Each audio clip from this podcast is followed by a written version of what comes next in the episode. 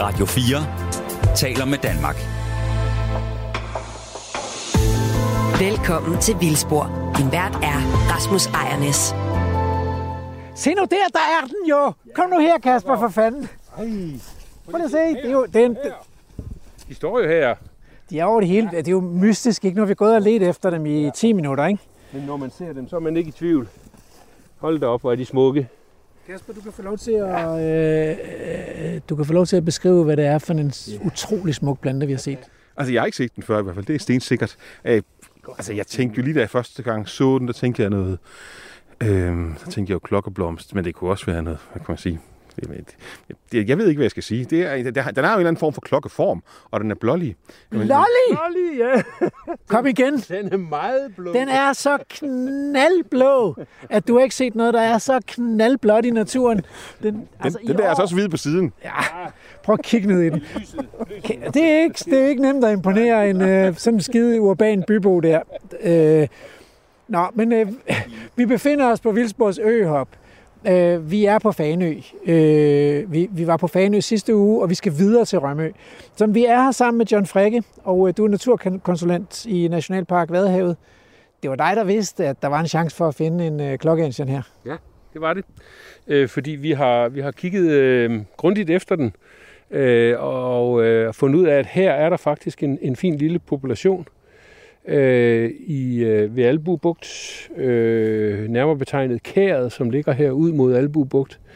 Øh, og det er typisk, at det er kærområdet, vi står i, fordi de kan jo godt lide øh, fugtighed, altså fugtighed, fugtige forhold.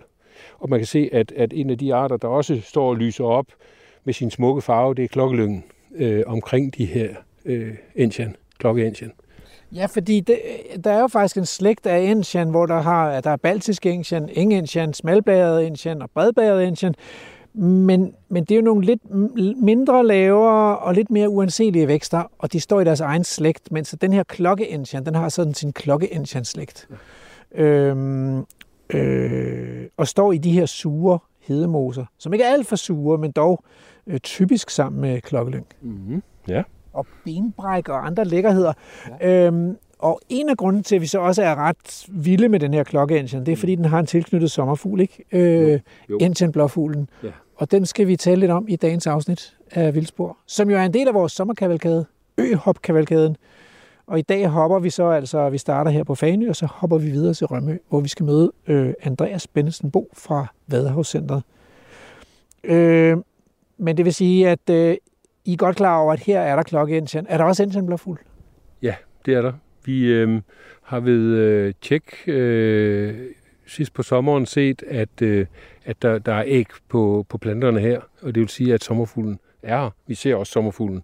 Øh, og, øh, og det vi arbejder på øh, med øh, et projekt, som vi laver sammen med Naturstyrelsen, som har er nabo her til de private arealer, det er at få øh, skabt forbindelse mellem to bestande, to delpopulationer af ikke bare ensian, men også ensian blåfuglen, altså den lille sommerfugl, så vi får styrket øh, øh, sommerfuglens muligheder for at vandre i landskabet. Og det er noget med at rydde træer og buske, skabe vej, skabe øh, rigtige levesteder fra det ene, den ene kernepopulation til den anden, øh, så vi kan få styrket den, hvad skal man sige, den genetiske bredde i de her små, øh, meget lokale bestande af den her øh, lille sommerfugl. Altså, hvor mange steder er den på kendt fra på Fanø? Ja, den er kendt. Den, øh, vi har den i hvert fald en 8-10 steder. 8-10 steder har vi, har vi øh, de der lokale øh, populationer, og nogle af dem kalder vi ovenikøbet kernepopulationer. Og det er dem, vi gerne vil have til at, at, at, at, at, nå sammen i nogle tilfælde, så vidt det kan lade sig gøre. Mm. Øh, I nationalparksammenhæng øh, har vi den her på Fanø. Vi har den på Rømø. Det er vores to hovedudbredelsesområder øh, for, for Indian øh, blåfugl. Men så har vi den faktisk også op på et lille hedeareal op i Marbæk Plantage, op på es, nordkanten af Esbjerg Bakkeø, nord for Esbjerg. Det er, det er lidt sjovt. Og så har vi den øh, lige på grænsen af Nationalparken nede ved Jerpsted Bakkeø også. På et lille bitte hedeareal, en lille bitte hederest, der er der en, en lille øh, bestand af Indian blåfugl også. Så vi har den altså sådan fire steder i Nationalparken. Men altså, hvordan bestemmer I i Nationalparken, hvad I skal arbejde med? Altså, og hvordan er det så lige blevet Ensian blåfugl, ikke? Øh, og i, i sidste uge fortalte I om, om hegnsløs græsning på Fanø. Men, men hvordan, hvem prioriterer din tid? Sidder du selv og, og finder på, hvad der, hvad der er sjovest, eller hvad, hvad, hvad, hvad sker der? Det får jeg sandelig ikke lov til. Vi har jo en bestyrelse, og vi har en nationalparkplan. Det vil sige, at hver 6. år skriver vi jo en øh, nationalparkplan, som, som, som på de øh, seks indsatsområder, hovedindsatsområder, vi har, øh, herunder den ene, der hedder natur, øh, sætter rammen for, hvad vi skal lave. Øh, og i vores nationalparkplan, der er der et, øh, et arbejdsområde, en, et indsatsområde, der hedder særlig og sårbar natur. Øh, så der henregner vi øh, for eksempel Indian blåfuglen, og vi henregner de der øh, truede kystfuglearter, som hedder hvidbrystet præstekrav og dværgtærne. Vi øh, arbejder med strandtusen, også under den hat, der hedder særlig og sårbar natur. Men kunne du ikke lige så godt have siddet i Esbjerg eller Varde Kommune som biolog, og så lavet den, nøjagtigt den samme type af projekter? Altså får du noget særligt ud af at sidde i Nationalparken? Det vi kan, det er, at vi kan, øh, vi kan koordinere tingene, og vi kan få arbejdet på tværs af kommunerne, og på tværs af de to skovdistrikter, vi også har i, øh, i vores nationalpark. Øh, og det ser jeg som en, en klar styrke øh, ved nationalparkkonstruktionen, at, at, at vi prøver at tage initiativet, og så inviterer vi parter ind, hvad enten det er private lodsejere, eller offentlige lodsejere, eller en kommune, eller en enhed af Naturstyrelsen, øh, og så gør vi det sammen. Øh, og, og, og på den måde, så får vi mere ud af vores fælles kræfter, kan man sige. Så du er sådan en slags proceskonsulent i virkeligheden, fordi så staten ejer området, kommunen har øh, den øh, myndighedsforpligtelsen, og øh, så er der nogle gange nogle private lodsejere, der ejer områderne, og så skal I ligesom få dem til at snakke sammen på en meningsfuld måde. Er det sådan, dit job i virkeligheden er? Ja, ja. og der spiller vi, øh, for eksempel i det her tilfælde, så spiller vi meget den rolle, at vi får de private med på vognen. Mm. Øh, fordi vi, øh, vi kommer ikke fra en myndighed. Vi kommer ikke fra en kommune eller fra en statslig myndighed. Vi kommer fra Nationalparken, og det anser man i dag ikke som noget farligt. Og det er en, er en, en ufarlig type, som ja. kommer med vinerbrød til kaffen og sådan noget. Det er, præcis. det er meget vigtigt. Vinerbrød til kaffen, det, det, det, det smør, ja. som man siger. Øh, og det åbner døre, og, øh, og det, det, det er i høj grad vores funktion i Nationalparken, fordi vores budget, det er ikke ret stort. Vi er simpelthen nødt til at skal ud og skabe samarbejder. Vi er nødt til at skal ud og hente penge hos fonde mm. øh, for at få det her til at lykkes. Øh, og øh, jeg må sige, at efterhånden så er det, så er det rigtig spændende at arbejde med. Øh, det er ikke altid, det lykkes, men når det lykkes, så er det fedt. Er der sådan en særlig egenstypisk vinerbrød, eller er det simpelthen samme vinerbrød som i resten af Danmark? der er ikke noget egenstypisk her. Nej, det har vi ikke rigtigt. Nej, der er jo nok en... Ja, der er her på Fanø er der en kringle, altså som, som er sådan en, en, en egns kringle, eller en, ja, en lokal kringle. Men, Hvis man skal have kringlet, så er det ja, den. så er det den. Ja, ja. så er det den, man skal bruge. Ellers så øh, kan man ende med en underlig snegl. oh, ja. Men, men nu har I talt glade om Enzianblåfuglen. Jeg antager, at den er en slags blå, ligesom øh, blomsten. Øh, men hvordan ser den ud? Altså, jeg har stået og stiget efter den her. Der er der ikke nogen sommerfugle. Nej. Nej. Ja. Wow, wow. Wow, wow. Prøv lige at se der. Der flyver jeg en.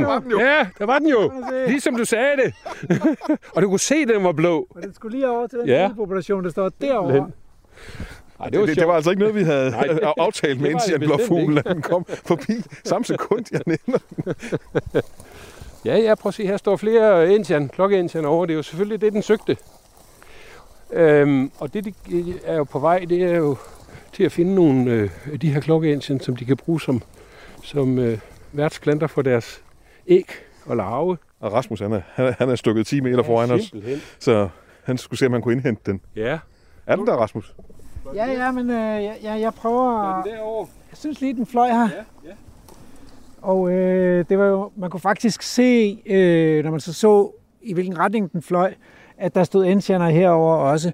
Og man, kan jo, man får sådan lidt en fornemmelse af, at han er, er blevet kørt her, har nogle relativt dybe hjulspor, og måske er den der forstyrrelse med til at holde det åbent på en måde, der faktisk gavner øh, klokkeendsjernen. En endsjerplåfuglen, som vi så lige fik et, et hurtigt glimt af. Der er ikke nogen stor sommerfugl, øh, og den virker til at være en lille smule mindre blå end, end blomsten, er det rigtigt? Ja, blomsten er ligesom det mest blå, vi kommer til at se øh, på dagens øhop. Prøv at se, der er en svirflue, der er på vej ned i blomsten her, så den, der er også andre bestøvere, som bliver lukket til. Og i virkeligheden kommer sommerfuglen ikke specielt efter nektar, den kommer fra at lægge æg. Øh, lige ved basis af den her store, store smukke klokke. Ej, det er... Prøv at se, altså, det er jo yndigt med, ja, med klokke, klokkelyng og klokkeensjan. Så er der øh, fuldt op på klokke, Det er der. klokkerne. Det ringer. Er, er der mange slags blåfugle? Ja, der er mange slags blåfugle. Jeg tror, vi skal have Andreas til at forklare, øh, hvordan man kender forskel på de der forskellige blåfugle, fordi selv jeg, jeg synes, det er svært. Altså, det må jeg være ærlig at sige. Andreas Bennedsen Bo, som vi skal snakke med lidt senere øh, Nemlig. med på Rømø. Ja, ham, skal vi, ham møder vi, lykkes det forhåbentlig at møde på Rømø.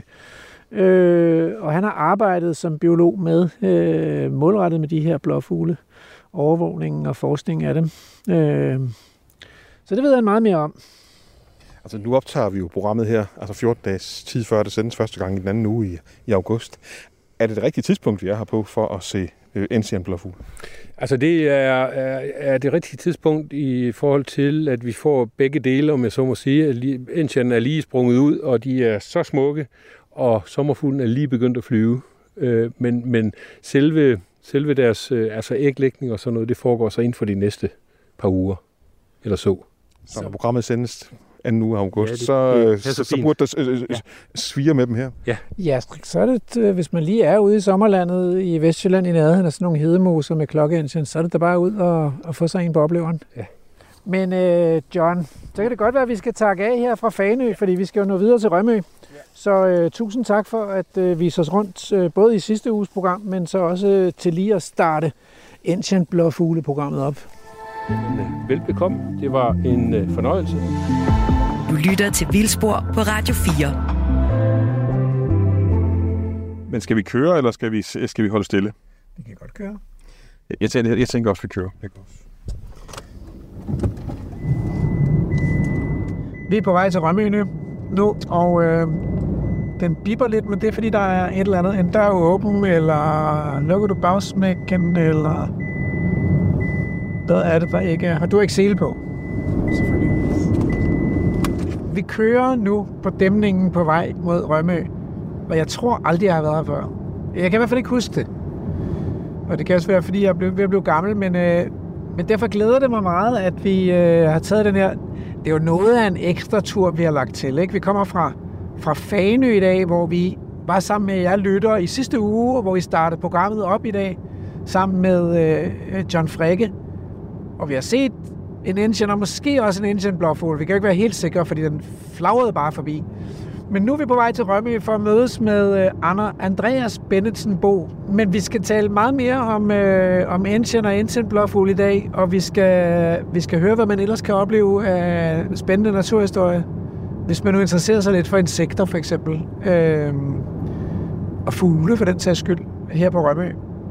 Vi har set en masse får, da vi kørte fra kontinentet og ud på dæmningen her. Og jeg tror også måske, det er får, der går derovre. Øh, så det der med øh, hegnsløs kvæggræsning, det er så ikke lige kommet til Rømø endnu. Det kunne man ønske sig. Lidt færre får og lidt, lidt mere kvæg. De spiser altså alle de her blomster, de får der. Det er nogle krapyler. Og så har jeg altså også set en, altså en, en uhyrelig masse øh, vader og havfugle her langs vejen, men du har ligesom holdt fokus på, på vejen foran os jo. Mest fokus på vejen. Jeg har set en flok stære. Jeg så også en enkelt øh, vadefugl øh, træske rundt ude i vaden. Nu er vi kommet til Rømø. Og Rømø er altså også, det fortalte John Frække i sidste uge, at Rømø er simpelthen også en, en ø, der vokser. Øh, ganske, ganske meget endda. Det er jo spændende med den slags nyt land, der bliver lagt til. Det minder mig om vores udsendelse på Peberholm. Men der var det jo rent menneskeskabt, ikke? Der vi har gravet materiale nok op til at bygge en kæmpe, en kæmpe ø, ny ø. Men her der er det øh, de naturlige kystdynamiske processer, der simpelthen smider sand op på øh, Rømø og gør øen større, selvom der er havstigninger. Der er sket det den her dag, som ligesom øh, af meteorologerne blev lovet at være sådan en øh, ikke så varm sommerdag med skyer. Det har simpelthen skinnet lige fra vi ankom til Fanø, og det skinner også, solen skinner også nu, og vi sidder ved at koge over, fordi jeg har slukket for aircondition, så når lyden ikke skal blive alt for fæl i den her Hyundai i10. Øh, men øh, nu får I lige et pusterum, og så øh, tænder vi igen, når vi har fundet Andreas. Radio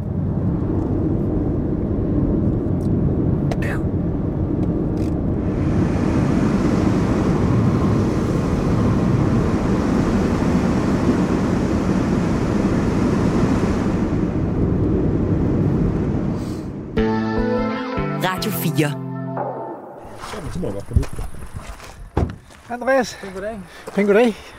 Tak fordi vi må komme til Rømø og blev vist rundt. Jamen, øh, velkommen til øen. Øh, ja, er det første gang her? Jeg tror faktisk, det er min øh, første, det er min jomfru-rejse til Rømø. Jeg er bange for, jeg synes ikke, jeg kunne huske det, da vi kørte ud. Okay. Jeg er på Mandø og Fanø. Flere gange på Fanø. Flere gange på Mandø, men aldrig Rømø. Altså, jeg har været her nogle gange for at plukke østers. Ja. Og jeg har godt kørt forbi Pomfritstrasse nogle gange. Ja, jamen det er der folk ofte tager hen. Så prøver vi at gå ud et sted i dag, hvor I måske ikke har været før i hvert fald. Så yes. Så. Det vil- vi glæde os til. Vi har jo lige startet øh, programmet på øh, Fanø, øh, hvor vi sluttede af fra sidste uges program med John Frikke, og øh, han viste os nogle øh, klokkeengen, og måske fløj der en engine blåfugl. Vi er ikke helt sikre, fordi den var væk, før vi kunne øh, nå at spotte den. Så, så jeg håber, du kan fortælle os, hvordan man egentlig kender en engine blåfugl fra, fra, fra de, alle de andre blåfugle, altså. Det er jo et virvar. Jeg synes, den er relativt nem at kende. Det er en ret stor blåfugl, og så har den, øh, den mangler de her orange pletter langs øh, bagkanten og undersiden, som, øh, som mange af blåfuglene har. Øh, ja, så, så man vil... Der, der er egentlig ikke rigtig andre herover, så vidt jeg lige kan komme i tanke om. Engblåfuglen kunne den måske lidt minde om, men den er for længst væk herfra. Øh, og så måske skovblåfugl, den mangler jo også de her øh, pletter på undersiden. Øh, de orange pletter i hvert fald, men den har så en helt anden grundfarve, sådan en helt isblå farve. Øh, hvor at, at undersiden på, på ensignblåfuglen, den er bare grå øh, med sorte pletter i. Så. Det er jo lyder jo utrolig nemt. Men det er rigtigt nok, at jeg har også noteret mig, at ingen mangler de der pletter. Det gør dværgblåfugl jo også, men den er så lille, så den vil man ikke tage fejl af. Nej, lige præcis, fordi der er du så i den helt anden ekstrem ved blåfuglene, kan man sige, på en af de, de allermindste af dem. Øh, så så dem, dem forveksler man ikke sådan lige. Jeg synes heller ikke, habitatet plejer at overlappe sådan voldsomt meget på de steder. Øh, jeg har set dem i hvert fald. Øh, Ensian blåfuglen, der er man jo ude i den her våde hede, øh, hvor øh, ja, der er ikke så meget rundbæl derude, som, som dværgblåfuglen jo godt kan lide. Øh, det kan godt være, der er der nogle steder i Thy måske, eller sådan noget, at det kan stå tæt på hinanden, men, men i hvert fald ikke her på Rømø, så vidt jeg har set. Og øh, her på Rømø kan du øh, lige sige, hvad er det for en sti, vi går af, og hvad er det for en naturmåde, vi er på vej ind i? Ja, så vi går ind ad en sti i Kirkeby Plantage, som er en, en plantage, der ligger sådan midt på Rømø cirka. Og øh, ja, det er jo, en, det er jo en, vel en plantage egentlig, hvor, som er lavet for sandflugt, tror jeg næsten. Der er i hvert fald ikke så meget øh, fældning af træ og alt sådan noget herovre, men øh, den er i... Ja, stor del af den er lidt kedelig, hvis man skal være ærlig. Så vi går faktisk igennem den for at komme ud til et åbent område af heden på den anden side. Øh, ja, øh, Altså lige her, hvor vi går, er der jo præget af en del sådan, ja, midalderne skovfyr. Er det vel? En del af det er skovfyr i hvert fald, med de her røde stammer. Det kan godt være, der sniger sig nogle andre fyrarter ind. Og så det kan godt være, der er noget klitfyr deroppe, også lidt gråt. Øh, men det er, jo, det, det er jo egentlig en meget rar træart, fordi den slipper ret meget lys igennem, så man kan have dværgbuske under fyretræerne. Ja, og, og det er jo ikke helt, altså det er jo ikke en, det kunne være kedeligere, kan man sige. En, øh, en, en ung bøgeskov vil nok være lidt kedeligere, eller hvad man skal sige, men man kan også, jeg synes nogle gange, når man færdes herinde, så ser man nogle af de gamle sådan, lavninger, hvor at der stadig er lidt smalbladet kærhul og lidt tranebær i, øh, hvor man måske godt kunne ønske sig, at der var måske også lidt benbræk og, og lidt klokkeansian, men, men det, det finder man så ikke. Øh, ja, så den, den er lidt ensartet nogle steder. Men der er faktisk der er nogle sjove smellere herinde. Øh, blandt andet øh, øh, den, der hedder Ampedus sanguineus. Jeg mener, det er stor skovsmælder på dansk, som faktisk er rødlistet VU, som jo formentlig så lever i dødt øh, fyreved herinde. Øh, så helt kedelig er den heller ikke. Og du skal lige forklare for de øh, lytter, der ikke lige har nørdet biller. Hvad, hvad fanden er en smelter, Andreas? Så en smelter, det er og smelter også, er en, er en familie af biller, øh, som ofte er knyttet til, til dødt ved. Øh, og, og det sjove ved dem er, at de har en øh, springtap på undersiden af, øh, af brystet, som, som kan sættes sådan i spænd øh, med, med maven dernede, sådan så, og så udløses, sådan så den ligesom flyver øh, et, et, et stykke øh, for at slippe væk fra, fra rovdyr, øh, simpelthen og overraske måske. Øh, så meget sjove biller. Katapulterer sig ud af cockpittet, hvis den er kommet i knibe. Det er lige præcis det, den kan, ja. Og, gi- og giver det så et smæld? Øh, man kan godt høre det, ja. Det kan man. Ja. Jeg tror faktisk, de hedder click beetles på engelsk af samme grund. Og det er selvfølgelig også der, at ordet smæld kommer. Eller smelter. Kommer af, at de giver smæld, ja. Men det er ikke dem, vi hører nu. Det er jo græshopper af en eller anden art. En af de lidt større. Det må være, øh, det må være græshopper, ja. Nu er vi jo kommet ind i en af, af lysningerne her i, øh, i plantagen. Faktisk så området, man kan se herinde omkring søen, der, øh, der er også klokkeindseren inde, men jeg har aldrig set sommerfuglen herinde, så man kan også allerede se herude. Man kan faktisk lige spotte noget benbræk der, der lige står gult inde på, øh, på lavningen der, og så noget klokkelyng i, i blomst derinde også. Så vi ikke øh, på vores stop der efter klokkeindtjen øh, på Fanø, men jeg kan godt se den her på afstand. Og så kan man se noget andet, som er lidt sjovt, og som man tit kan se i hedeejen, ikke? det er, at man har de her grøftekanter, sådan lidt på hver sin side af en grusvej, hvor det er som om, at vegetationen er lidt mere frodig end ude på heden, hvor hedelyng og bølget bunke dominerer. Her står der liden klokke øh, og torskemund og kællingetand og liden skjalder og øhm, og den der lidt rigere vegetation skyldes nok dels, at der er lidt mere forstyrret, måske bliver der slået lidt oftere, og så er der noget kalkpåvirkning fra vejen, fordi man har, man har kørt grus ud på vejen her. Så bliver behovet en lille smule løftet, og det giver en lidt rigere hedevegetation. Mm. Jo, men det, det er noget, man lægger mærke til her. Også, øh, jeg, jeg skal jo være ærlig og sige, jeg kommer jo faktisk her oftest for at lede efter biler, og, og ikke sommerfugle. Øh, og når man så går rundt med, med slagnettet, som, som jeg også har med her i dag, øh, hvis vi skulle få brug for det, øh, jamen så er det langs stierne, man faktisk går og leder. Øh, fordi det er der, de, de interessante ting, eller i hvert fald flere ting dukker op. Øh, der er lidt flere blomsterplanter langs med stien. Slagnettet Øh, du har foldet det sammen, det ligner en lille parasol, og det gør det så ikke nu, nu folder du det ud. Øh, prøv lige at beskrive, hvad det er for et apparat, og hvad du bruger det til. Så slagnettet det adskiller sig fra sommerfuglenettet ved, at, at netposen den så er lavet af, af sådan en tyk canvas, i stedet for, øh, for det her ja, øh, lidt mere øh, løse stof, man bruger til sommerfuglenettene. Og så øh, kan det simpelthen holde til, at man trækker det igennem vegetationen, hvor øh, et sommerfuglenet det vil hurtigt dø i mødet med, med en brumbærbusk, for eksempel. Øh, men, men det her kan holde til lidt af hvert. Det har et par huller efterhånden, som I kan se hernede. Det er efter en tur til Korsika, hvor, øh, hvor der var nogle meget tornede øh, planter, der, der hæv rigtig godt fast i den. Jeg piller stadig græsfrø ud af det også, øh, så ja. det. Korsikansk græsart op på Rømø, så ved I, hvor den kommer fra. Det er Andreas, der har taget den med hjem i sit slagnet. Det er faktisk en meget sjov måde at blive spredt rundt omkring i verden på. Det med entomologers øh, øh redskaber til at, at fange dyr. Ja, lige præcis. Det, der øh, hjælper vi lidt ufrivilligt også, så erstatter nogle af, af de dyr, der måske er, ellers vi har båret rundt på frøene. Så. Ja, det, er det er en meget god pointe, ikke? At, at de der store dyr, som øh, kunne foretage meget lange vandringer. Vi ved jo fra ulve, at det er jo mange hundrede kilometer, de kan gå på et døgn, ikke?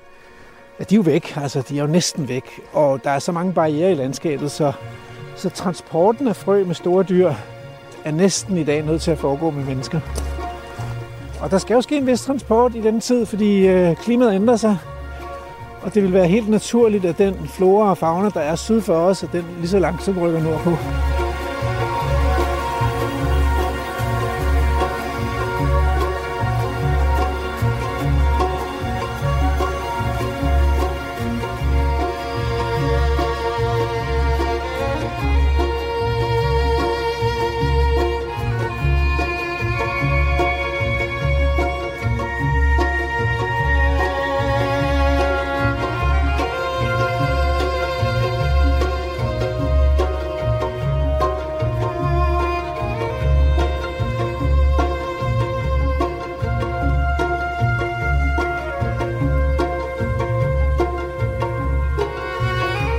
Hvordan er det lige med de der billeder? Hvor, hvor mange af dem er der i den natur? Jeg plejer for sådan lige at sætte det i perspektiv, ikke? Så øh, hvis man tager øh, læger, som bruger en, en hel øh, kandidatstudie også på, øh, eller universitetsstudie på at øh, uddanne sig i bare en art, og man render stadig og finder nye organer inde i menneskekroppen. Øh, omvendt også biologer. Vi har i Danmark været lidt over 30.000 arter, øh, som vi skal gøre os kloge på. Billerne udgør så ja, er det en, er det en 3.800 i Danmark efterhånden. Øhm, så der er altså der er mange at holde styr på der. Det er faktisk flere, end vi har plantearter, øh, så vidt jeg ved. i hvert fald naturligt forekommende, tror jeg. Ja. Jeg tror ikke, vi kan på plantearter, der kan vi ikke komme meget mere op end 14-1500 arter eller sådan noget, og så er der selvfølgelig nogle tilkommende naturaliserede undslupne arter, ikke? Så, så det, er, det er nemt sammenlignet med insekterne. Øhm, ja, ja, hvis man så skal ud i tovinger og overvinger, og så... Nej, så der er en grund til, at man, øh, man specialiserer sig, man vælger sin gruppe. Det er der i hvert fald. Snudbillerne er så vores anden artsrigeste billefamilie øh, i Danmark. Øh, med rovbillerne, der lige overhaler dem. Så, men på verdensplan er de den mest artsrige gruppe. Det er ikke en gruppe, der er så mange, der nørder i. Der er flere på løbebiller, ikke, end der er på snudebiller.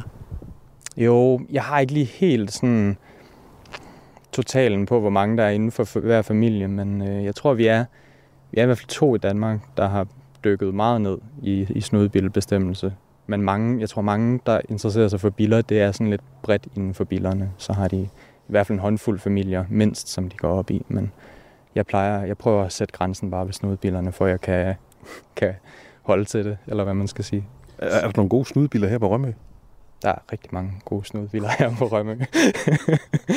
så ja, øh, også i klitlavningerne, øh, og ligesom, ligesom Ensian Blåfuglen, der næsten lever op af den. Men øh, ja, jo, der er, øh, der er lidt godt at tage herovre.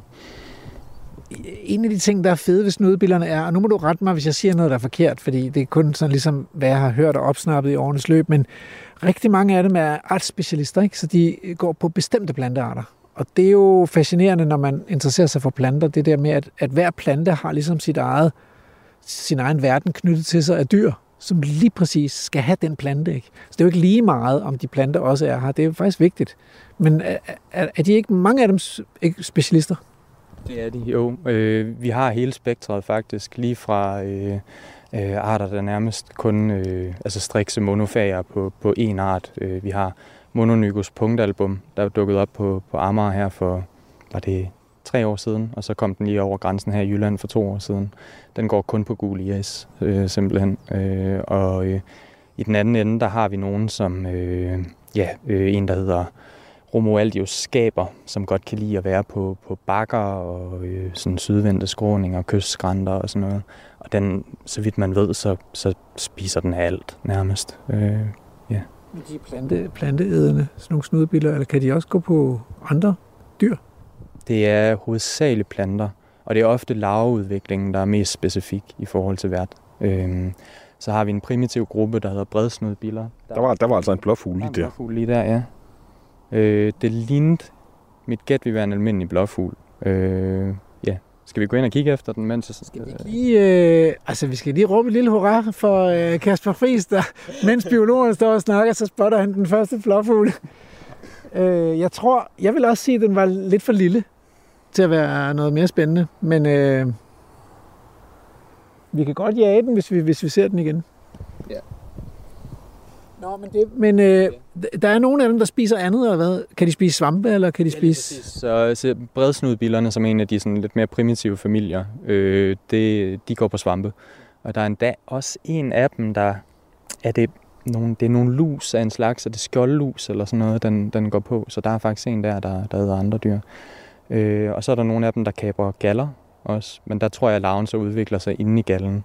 Øh, jeg mener, det er Cuculiovillosus, den går på... Øh, er det kartoffel? Der har vi den, ja. Kartoffel, et eller andet galle på E. Øh, hvor den simpelthen... Øh, og det er sjovt, fordi den er så fra en slægt, hvor at, at de egentlig bruger deres lange snude til at komme ind og lægge æg i æren. Men så har vi så en, der har tilpasset sig i stedet for til at bruge en galle, der, der er på, A, øh, på E i stedet for. Træbuk, Den den blomsterbuk flyvende. Den må lige ned der. Der sidder den. Ups. Jeg tror at muligvis, jeg fik høvlet den lidt ned i vegetationen her. Det ligner den er det. Der er Nå. en, der hedder rød, og der er en, der hedder blodrød blomsterbuk på dansk. Og det er den ene af dem, der er herovre, ja. Så jamen, det er det ene køn, der, øh, der, der har gule dækvinger. Øh, ja. Jeg, jeg har en følelse af, at vi kommer til at se mange blåfugle i dag, når du Øh, relativt øh, meget ignorerer den blåfugle, der kommer flyvende på vi for at fortælle om dine snudebiller. Altså, det antyder lidt, at du regner med, at der kommer mange flere, så den ene der, den behøver vi ikke nødvendigvis at jage efter. Nej, men vi er heller ikke i habitatet endnu. Nu fløj den faktisk lige bag om hovedet på dig, Rasmus, her. Øh, øh, så, så derfor så holder jeg ikke så godt øje nu. Øh, det skal jo siges, jeg har jo faktisk været med, med Emil ude på tur nede ved Aalbæk Stampemølle en gang før i programmet, hvor vi heller ikke fandt Ancient Blåfugl. Så, øh, så, så jeg er ved at sætte mig op som en, øh, som en øh, rimelig øh, dårlig øh, øh, lepidoptolog i hvert fald. Du lytter til Vildspor på Radio 4.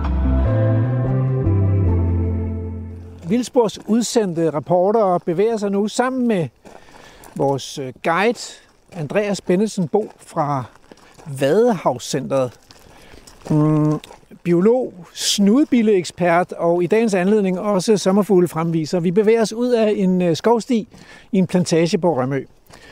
Og nu ser jeg ud, men, men jeg gætter på, at vi går i retning af vandet. Og det er selvfølgelig ret sikkert gæt på Rømø, fordi at, øh, der er vand hele vejen rundt om. Øh, men vi kunne selvfølgelig godt være på vej ind på midten af øen. Men det var egentlig bare for at sige, at vi skal jo, vi skal jo finde noget vand. Ikke saltvand, men vi skal finde noget, vi skal finde noget ferskvand. Vi skal finde en eller anden våd hedemose, hedekær, hedelavning, som er så tilpas våd og fugtig, at klokkeengine kan trives. Ja, det er det, vi er på vej ind efter. Så forhåbentlig, når øh, vi kommer ud på, på den anden side af plantagen her, så, så åbner der sig et, øh, noget vådt hede, som, øh, som afgræsses også, øh, sådan så at, at klokkeindsenden kan få lys der i, i lavningerne. Og det er et kendt sted for, for ensian blåfuglen, så øh, ja, med lidt held så finder vi den. Jeg, øh, jeg har faktisk ikke været ude i år og ledet efter den, så øh, det vil være første gang i år også, at øh, jeg ser den. Men øh, jeg har haft den flere gange der, hvor, hvor vi er på vej hen. Der er en ting, jeg også godt kunne tænke mig at sige om lige præcis det biotop, vi går igennem her nu, for det er jo så ikke klokkeensen biotop, men vi går på en, øh, som sagt, en, en skovvej. Den er relativt bred, og der er sådan pænt meget lys på begge sider af hjulsporet her. Og så er træerne heller ikke særlig høje, så der kommer ret meget lys ind. Men træerne giver jo sådan noget læ, så der er både noget, øh, noget gråpil, der står sådan lige i kanterne her, der flyver også en anden sommerfugl der. Og så er der de her lave øh, klit- eller bjergfyr. Og det betyder, at, at man får læ og lys, sol og sådan noget naturlig vegetation i vejkanterne. Det er ikke sådan noget plantet noget eller sået noget. Det er naturlig vegetation med naturlige græsser, og der er langsætvejbred, og der er liden klokke, og vi har set en del kællingetand og sådan noget. Og det vil sige, at det begynder at minde ret meget om den naturlige biotop, der næsten er forsvundet fra Danmark, som, som man kunne kalde skovlysningen. Så, så jeg vil umiddelbart tænke, at det kunne være et meget godt sted at kigge efter insekter. Det, det er også et, øh, et ret fedt sted, egentlig. Øh, personligt kunne jeg godt ønske mig, at lysningerne var lidt større, end de er, øh, og, og udgjorde lidt mere øh, af plantagen. Øh, men, men det er nogle fine habitater, der er, øh, når vi går her. Øh, blandt andet pilen her, den, øh, den kan man finde tre gode snudbillarter på øh, herinde øh, langs med stien.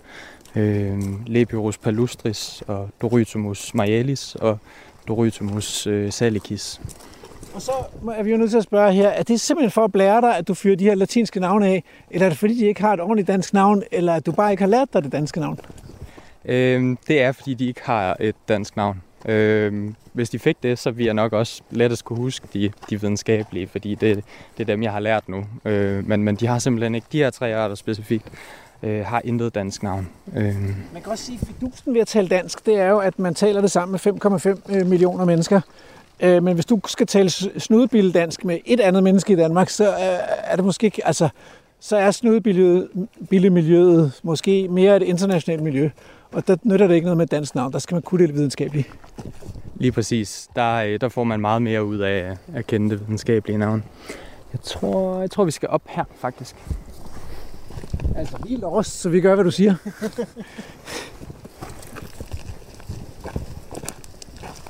ja, så altså, øh, det man godt kunne ønske sig i danske skove og plantager, det var lidt mere lys. Det, det er ligesom, lyset bringer jo ikke kun øh, insekterne frem, det bringer også planterne frem. Det, det får planterne til at blomstre. Øh, sjovt nok bringer det også faktisk også mange af vores svampe meget af vores svampeflora, eller funka, som det retteligt hedder, mm. øh, elsker lyse biotoper, og man taler lige frem om, at, sådan et, at der er sådan et særlig, en særlig funka knyttet til gamle træer i parker, som står lyst, sammenlignet med de der træer inde i skovene, som altid vokser i øh, dyb skygge. Øh, så, så det er et fælles ønske egentlig for næsten alle artsgrupper. For mange artsgrupper, ja, lige præcis. Det er det samme med insekterne, at mange af, af dem, der udvikler sig i dødt ved, der må den døde ved, så vidt jeg har forstået, gerne være, være solbeskinnet også, så den er lidt øh, varmere og tør end, øh, end, end noget af det, der ligger meget mørkt. Så, øh, så man skal, altså, og, og hvis det skal give nogen mening, at der er så mange dyr, svampe og planter knyttet til lyse øh, levesteder, så skal må man forestille sig, at det også i et, i et længere evolutionært perspektiv har været ret udbredt. Altså. Der har været meget lys. I hvert fald mere, end der er nu. Ja. Umiddelbart, ja. Nu kommer vi ud i et åbent område. Ja, lige præcis. Øh, der er lige en stande der i, i hjørnet, og det er faktisk den, vi skal ind over. Yes. Og så er vi i, i området. Så Vi, vi, det er lidt øh, sjovt at se både. Vi har jo faktisk, så det område herinde, det er der jo så græsning på, så vidt det jeg kan forstå. Og man, man har vist også øh, gået til fyreopvæksten derinde for at, at pleje øh, området øh, i forhold til den her art. Man kan faktisk allerede se klokkeindsjerne, der står lige derovre. Det kan man da også. Så, Afstands, afstandsbestemt. Der er ret meget fyr derinde, hva'? det er der, ja. Ja, det er faktisk, ja, er det, er det en tre, to-tre år siden, jeg har været her? Ja. Øhm, der er jo selvfølgelig vokset lidt op siden da i hvert fald. Hvad er det, der flyver der? ja kan det være en græsrende, det var en stor brunlig sommerfugl. Så. Men på den anden side er, er der jo så faktisk også lidt lysning inde, øh, hvor der også er øh, liden solduk og, og benbræk og alt muligt inde, øh, men hvor opvæksten den er, den er langt større. Øh, så det er jo sådan et sted, hvor jeg synes, det kunne være sindssygt fedt, hvis der bare var en korridor herfra, og så ned til den anden sø, for eksempel, øh, med klokkeindsjern. Nu har min blåfugl der. Det er ikke den. Der kan man allerede på afstand se de der øh, orange pletter langs øh, randen. Nu viser den også godt nok oversiden. Øh, og jeg synes også, jeg nåede, noget nåede at se en hvid kile, så det er vist den almindelige blåfugl hunde, vi har der.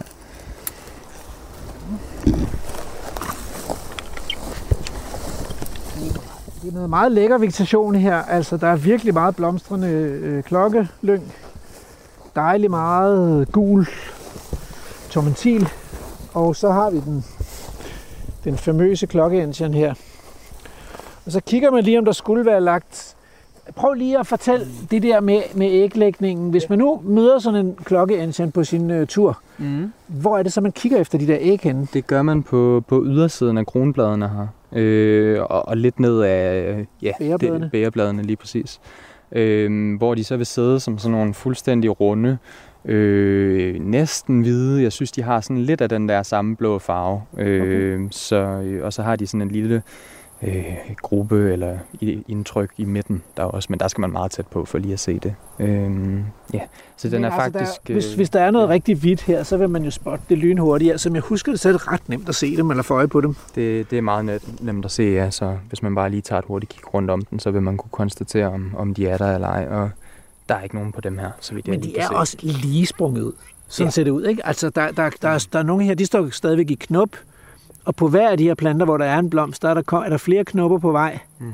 Men kun én blomst. Ja. Så de er sådan så friske, som de overhovedet kan være. Det er de, men øh, Ensenblåfuglen vil sagtens kunne... Altså, vi har de blomster, der er hernede, som, som kun er i knop. Det vil egentlig være fint til at, at lægge æg på os, fordi så kan den ligesom... Øh, jeg kan ikke lige huske, hvor lang tid den bruger i ægget, men, men, men den tid vil blomsten så udvikle sig jo, og øh, ja, så på et tidspunkt, så knæver den så bare ind igennem der, ind til frugtstolen. Så man kan sagtens finde æggene på, på blomster, der ikke er, er sprunget ud endnu. Så det er ret respektløst i forhold til denne meget smukke, formfuldendte blomst. At det her lille krapyl, som bliver øh, æglagt uden på den meget, meget smukke blomst, det knæver sig hensynsløst ind igennem blomsten og så ind til øh, frugtstolen. For guffe er det helligste i en blomst. Fuldstændig, ja. Den, den giver jeg ikke en fuck der øh, overhovedet. Så øh, ja, Men, men dermed slutter det jo ikke. Fordi det er jo et eventyr, den begiver sig ud på. Hvad er det så, der sker derefter? Så den når at lave tre hudskift inde i frugtstolen der, hvor den udvikler sig. Og så på et Det er bare tidspunkt... fordi, at den vokser ud af sin gamle ham, eller hvad? Ja, ja, lige præcis. Så laver de laver også hudskifter, når de, øh, når de skal vokse. Ja. Og så når den er i fjerde, øh, fjerde stadie der, så ned på jorden øh, rejser den. Og øh, dernede, der sørger den sådan overfladekemi af øh, kulhydrater for, at øh, den bliver adopteret af, øh, af stikmyrer simpelthen. øh, fordi den har så samme overflade kemi. Der er lige en sommerfugl, der han skal tjekke. Den er blå. Den er blå. Længere hen. Der. Ja.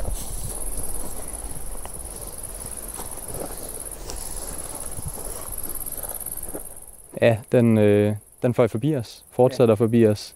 I en bag pilen derovre. Og du kan ikke nå at se noget med de orange striber eller hvide striber eller noget. Størrelsen var okay, men det kunne godt være en almindelig blåfugl han stadigvæk. Øh, der vil jeg gerne have den siddende, før at jeg lige kan give en sikker øh, ID på den. Har du set noget, Rasmus? Med nogle flere øh, enchiner, og så var der en enchen her, der var nogen, der har spist af. Ja. Det er, det er jo kronbladene, der er Ja, det er spist det. af der, Det så det det er noget andet, der har været i gang. Nogle Ja. gange så finder man øh, sådan en, øh, en, en larve af en art dværgmåler, mener jeg det er, som også bliver lyserød, når den er på klokkeindsien. Jeg tror, den kan, kan bruge andre arter som værtsplante også. Og den ligger simpelthen frit dernede, så man kan se den. Men det er samme lyserød farve, som Indian blåfuglens larve øh, egentlig har. Det kunne godt være, den æder af, af kronbladene, så det kunne godt være sådan en, der havde været i gang der. Det er altså...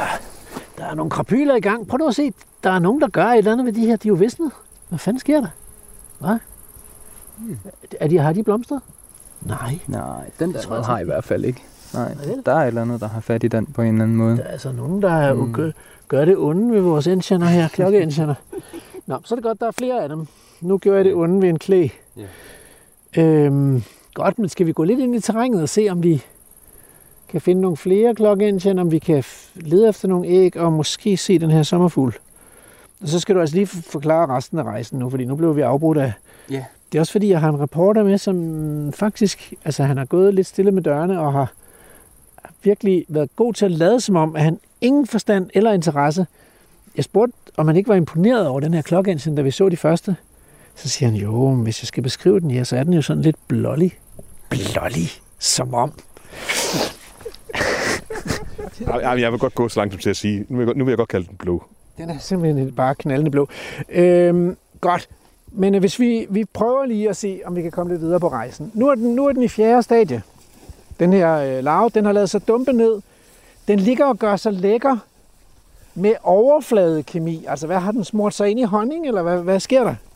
Det er simpelthen noget, den selv producerer. Øh, og, og det er nogle stoffer, som øh, det er sådan nogle signalstoffer, som, som myrerne selv bruger til at, at genkende deres øh, egne larver med.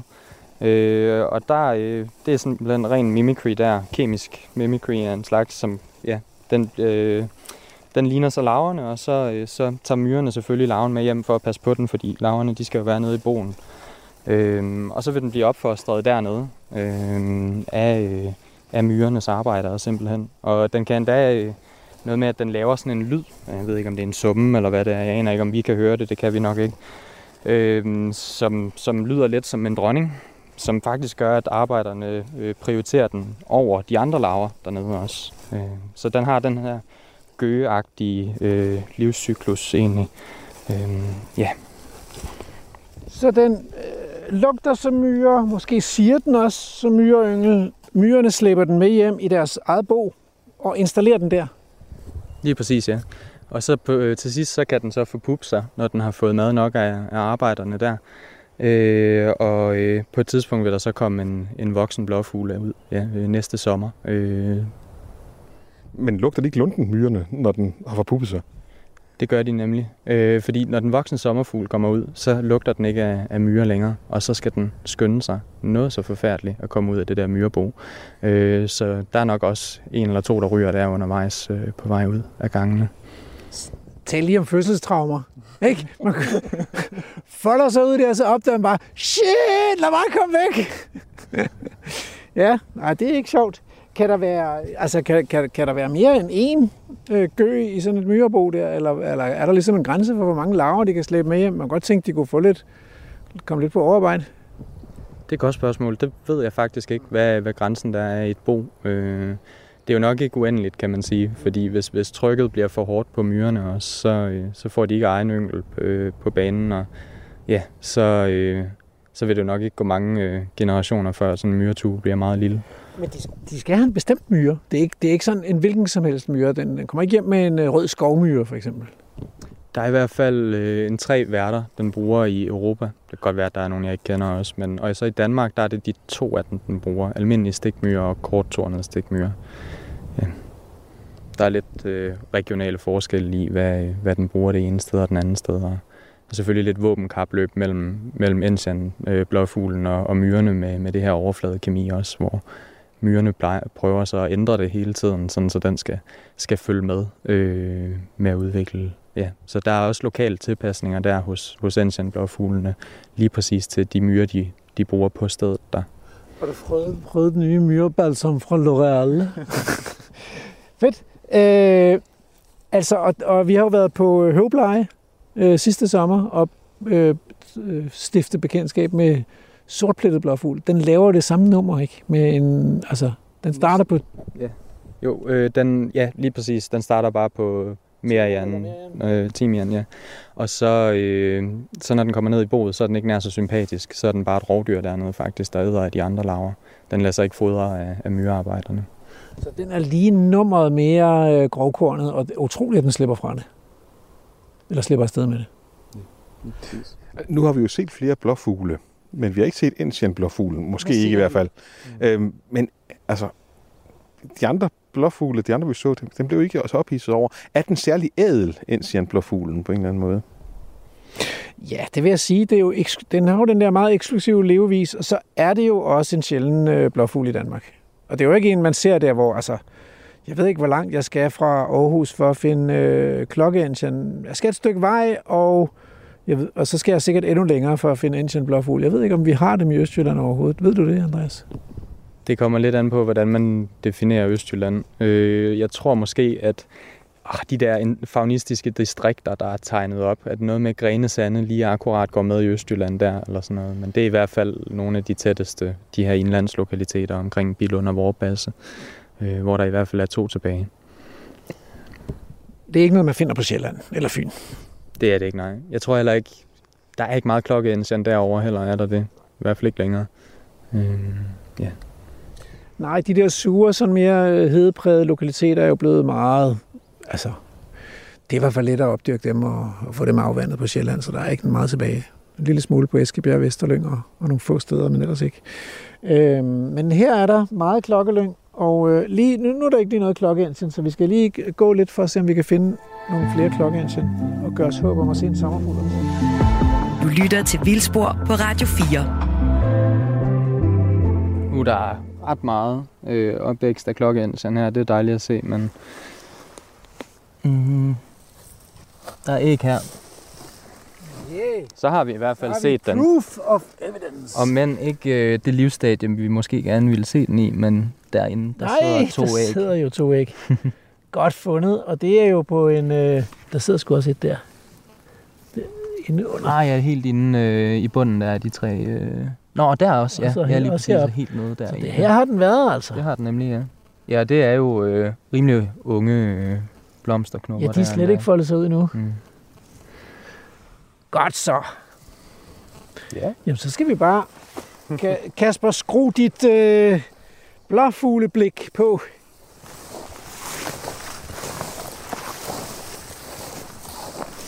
Nu skal vi gå igennem landskabet og spejder efter sommerfugle.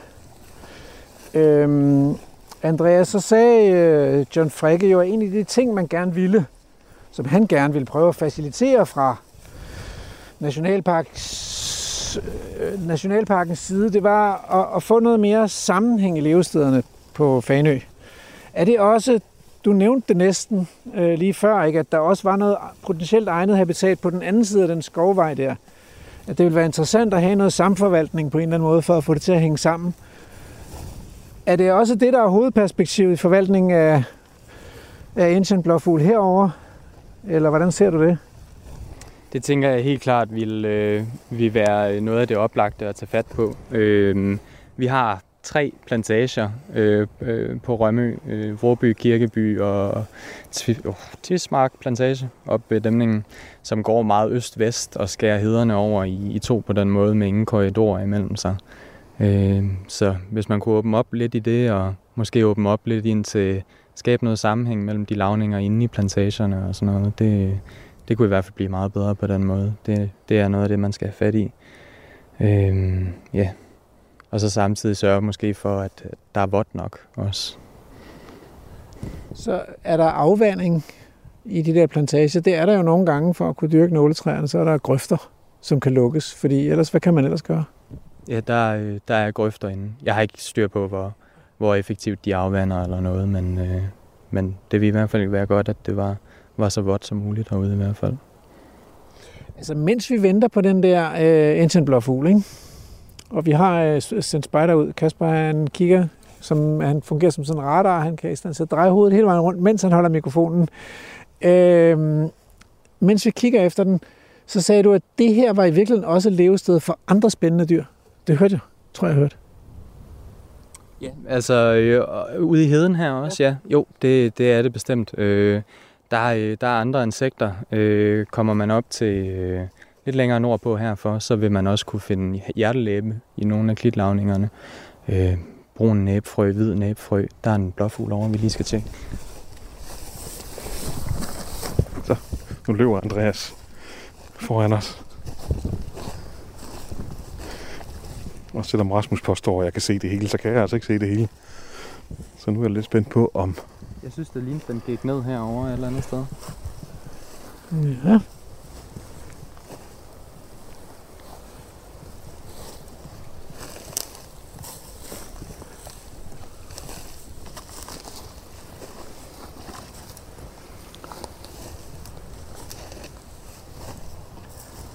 Der er et par en, enkelte klokkeengine her rundt omkring os, Ja. så det er ikke helt utænkeligt.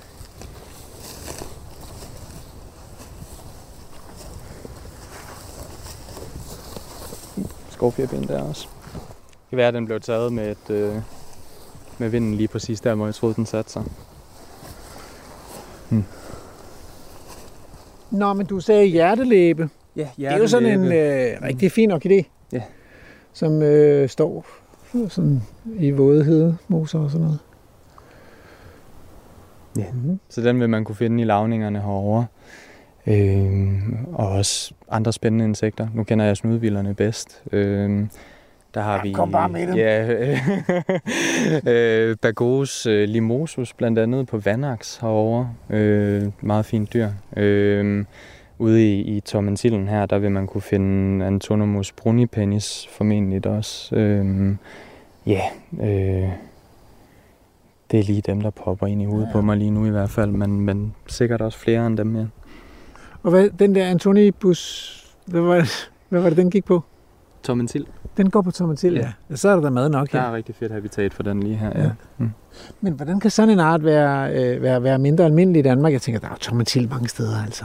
Så hvad er det, der ligesom er specielt ved det sted? Det kan godt være, at den er et dårligt eksempel. Den er nok mere overset egentlig, end den er, øh, end den er sjælden. Okay. Øh, ja, Der er blåfugl. der er en blå fugl, ja. Det kunne godt se godt ud. Det kunne godt se godt ud.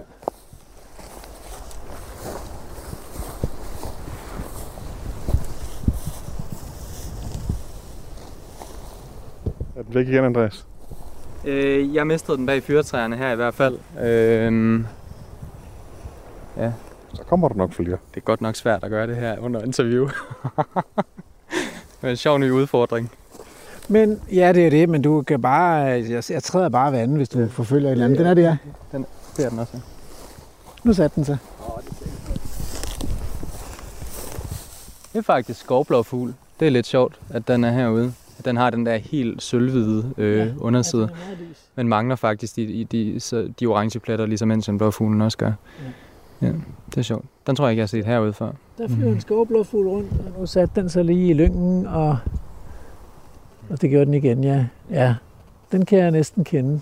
Men den gider ikke, øh, altså Ensian øh, blomsten. Den, jeg skal have- være ærlig, den kan jeg ikke huske værtsplanten på.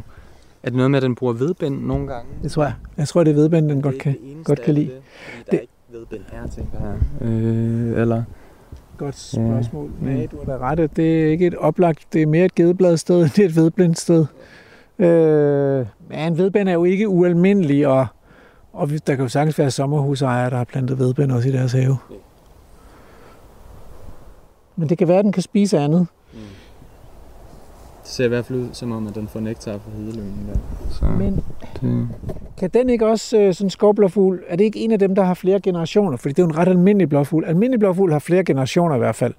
Mens Ancient blåfugl, den har kun den ene, ikke? Altså den flyver nu, og så er der hele det lavcirkus, men det tager jo et helt år, før den så er klar til at flyve igen. jo, lige præcis. Så øh, ja, der er sikkert nogle forskellige livscykluser der.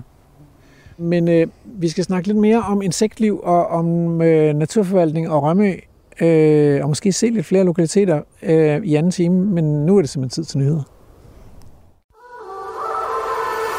Radio 4 taler med Danmark. Velkommen til Vildspor. Din vært er Rasmus Ejernes. Så er vi tilbage. Øh, vi er tilbage på vores Vildsborgs sommerkavalkade. Vi, vi laver øhop, og i dag er vi kommet til Rømø. Øh, ja, vi startede faktisk på Fanø i dag, men, men vi, er, vi er på Rømø. Øh, vi befinder os i en øh, våd hede, en våd klokkelynghede, sammen med Andreas Bennelsen Bo, naturvejleder på Vadehavscentret. Og fortæl mig lige, Andreas, øh, øh, hvad er dit forhold til Rømø? Jamen, øh, i 2011, der købte mine forældre sommerhus herovre, og øh, der gik jeg i gymnasiet og var meget glad for at kigge på fugle.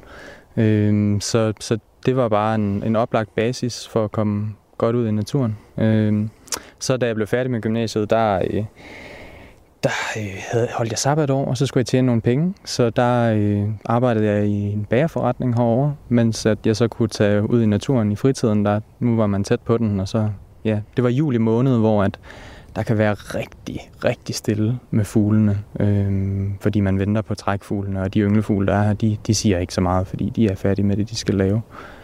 Øh, så der begyndte jeg sådan at, at rode lidt op i øh, insekterne, og så stifter man først bekendtskab med, med sommerfuglene. Øh, jeg skrev til en god ven, øh, Emil Bjergård, øh, om hvad man skulle hvad man skulle opleve, når, hvis man vil se en sommerfugl på Rømø, og han anbefalede faktisk lige præcis det her sted, og jeg nok skulle tage ud og se, se en blå fugl. Så det, det blev min første twitch, eller hvad man skal sige, inden for, for sommerfuglene.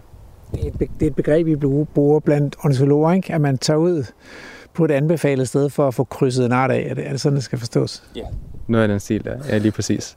Øh, jeg tror, hvad er det, man siger, at det, begrebet opstod, fordi at øh, de første, der gjorde det, det var nogen, der gjorde det på, på knallert, hvor de frøs rigtig meget undervejs, så meget, at de twitchede, da de, de endelig kom af, øh, af knallerten, simpelthen kulderustelser.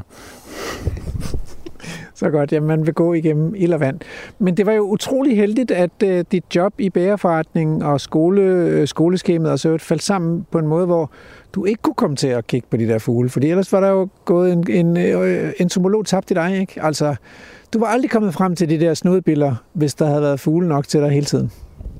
Det, det er muligt, at det aldrig var sket, ja. Så det, det er jeg meget taknemmelig for i forhold til, til Ancient Blåfuglen. Så derfor har jeg altid, selvom jeg er gået over til billerne nu, holdt sådan lidt fast i den, og så endte med at skrive speciale om den faktisk, fordi der lige var et øh, projekt, der, der var klar til at, at blive lavet. Og, ja så, øh, så ja, den har lidt været med mig hele vejen, i hvert fald i min entomologikarriere. Hvad, hvad undersøgte du i specialet? Der øh, undersøgte jeg øh, øh, populationsgenetikken hos den i, øh, i Danmark.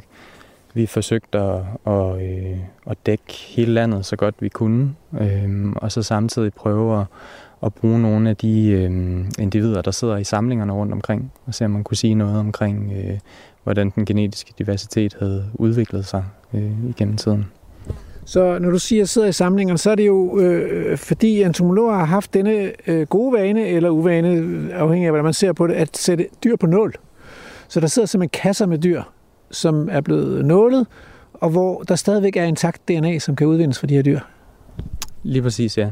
Det er ikke øh, verdens øh, bedste kvalitet af DNA, der er i dem længere, men øh, vi var i stand til at få lidt ud i hvert fald. Øh, vi brækkede øh, benet af dem simpelthen der, og, øh, og så kunne vi ekstrahere noget, øh, noget for det.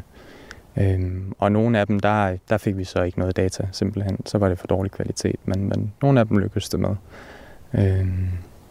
Og, og når man studerer populationsgenetik, hvorfor, hvad er så pointen med det?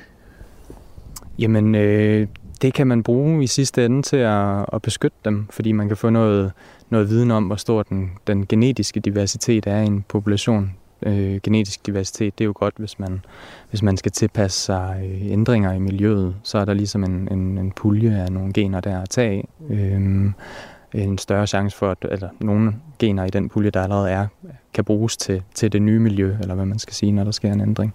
Ja, øh, ja og man kan få noget information om, om sådan noget som, som indavl måske, som man øh, ja, jo helst gerne vil undgå. Øh, men, men de der øh, danske ensianblåfugle, er det så, er det så ligesom, er er de, har de den samme variation, og kan man sige noget om, kommer de ligesom fra den, altså er, er de, udveksler de gener med hinanden, eller lever de som sådan nogle små isolerede bestande, eller kan, kan du sige noget om det? Eller? De er ret isolerede. Øh, de er ret dårlige til at sprede sig. Øh, nogle gange så, jeg mener, der er nogen, der siger, at nærmest en grusvej kan være nok til at stoppe dem øh, for at sprede sig nogle gange. Øh, nogle af studierne, der er lavet, øh, ikke af mig, øh, øh, på, på Fanø øh, blandt andet, mener jeg. Der er altså bare inden for Fanø for eksempel, der kan man se, øh, også Læsø for den sags skyld, at, at bestanden er genetisk forskellige. Øh, simpelthen fordi, at, at dem, der er på den ene ende af øen, udveksler ikke nødvendigvis så ofte med, med den anden ende af øen. Men alligevel er det jo lykkedes dem at komme ud til Læsø på et eller andet tidspunkt, så en gang imellem, der tager de et stort spring. Men det vil så også sige, at her på Rømø, hvor vi er nu, hvor der er øh, flere forskellige øh, hedeområder, men de er så adskilt af plantage. Altså, de blander sig ikke med hinanden. Det, altså, det, det er helt uovervindeligt, de her plantageskove. Lige her på Rømø, der er de fleste øh, øh, lokaliteter, jeg kender, hvor de er, er faktisk mellem to af plantagerne. Øh, men øh, om der, de så er på de andre sider, det er jeg faktisk ikke klar over. Jeg har ikke brugt så meget tid derude. Øh, men, øh, men der er i hvert fald habitat til dem, tror jeg, øh, på nogle af siderne der. Man kan sige, hvis det er, hvis det er naturligt, at de er ret isolerede, så skal man jo heller ikke lave om på det. Men hvis det skyldes en eller anden kunstig barriere, så kan man jo godt sige, at det ikke er særlig naturligt. Fordi, øh, fordi der jo også, kan også være fine ting ved, at bestande bliver isoleret, så kan de udvikle sig til nye arter i et meget langt tidsperspektiv. Ikke? Altså, som, som vi kender det fra meget isolerede øer, hvor der simpelthen dannes helt nye arter, fordi at de er så isolerede, så, så der, alle nicherne bliver ikke fyldt. Øh, ja, jeg ved ikke, hvor, hvor jeg vil hen med det, men altså genetisk variation lyder som en god og funktionel ting, men, men hvis isolation nogle gange er naturligt, så er det jo ikke noget, vi skal modarbejde som biologer, tænker jeg bare. Nej, det kan, det kan både være en god og en, og en skidt ting der. Øh, skabe noget variation, og så ja, andre gange kan, kan det også have negative effekter. Så ja, man skal have det i de rette mængder. Altså, der er nogen, der taler om, at det måske kunne være hensigtsmæssigt at få taget lidt amerikansk bison og få krydset ind i den europæiske bison, fordi den har været så indavlet, den bestand. Men samtidig så kan man godt tænke sådan, men det er også sådan lidt noget forurening, ikke? At blande en bison fra et andet kontinent ind i vores europæiske bison. Øh, så der kan være nogle valg der, der kan være vanskelige nogle gange. Skal vi, skal vi gøre det, eller skal vi lade være? Ja, lige præcis. Assisteret spredning, det, som man så vil kalde det jo, det, det, det er ikke altid den gode løsning, eller hvad man skal sige, fordi man kan sådan lidt udvande den, den diversitet, der er. Øh, så det er, den, det er den sidste løsning, tænker jeg i hvert fald, man kan bruge. Øh, specifikt i forhold til, øh, til ensianblåfuglen, der kunne man jo forestille sig, at hvis øh, øh, at øh, de har den her overfladekemi, der er tilpasset meget på en lokalitet, men den genetiske diversitet er så lav, at man, man måske gerne vil supplere den. Men, mm. men de gener, du så bringer ind, de, øh, de ændrer sig øh, måske i overfladekemien så meget, at, øh, at de faktisk bliver dårligere til at blive adopteret af myrerne på mm. stedet. Så, så der, det er ikke altid, specielt ikke med en blåfugl, tror jeg, at det er et værktøj, som man, ja, et værktøj, man skal passe på med at bruge i hvert fald. Okay, men altså, øh, så skrev du speciale om Indian blåfugl, men øh, hvad var så vejen fra, fra et Indian blåfugl speciale til en ansættelse på Vadehavscenteret?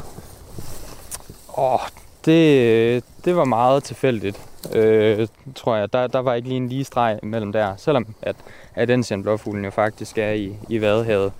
Jeg tror, jeg blev færdig, og så... Øh, jeg kunne, kunne egentlig godt have tænkt mig at blive ved på en eller anden måde på, på universitetet, men, øh, men jeg er så kredsen, at det måtte gerne have handlet om snudebiler, hvis jeg skulle blive ved.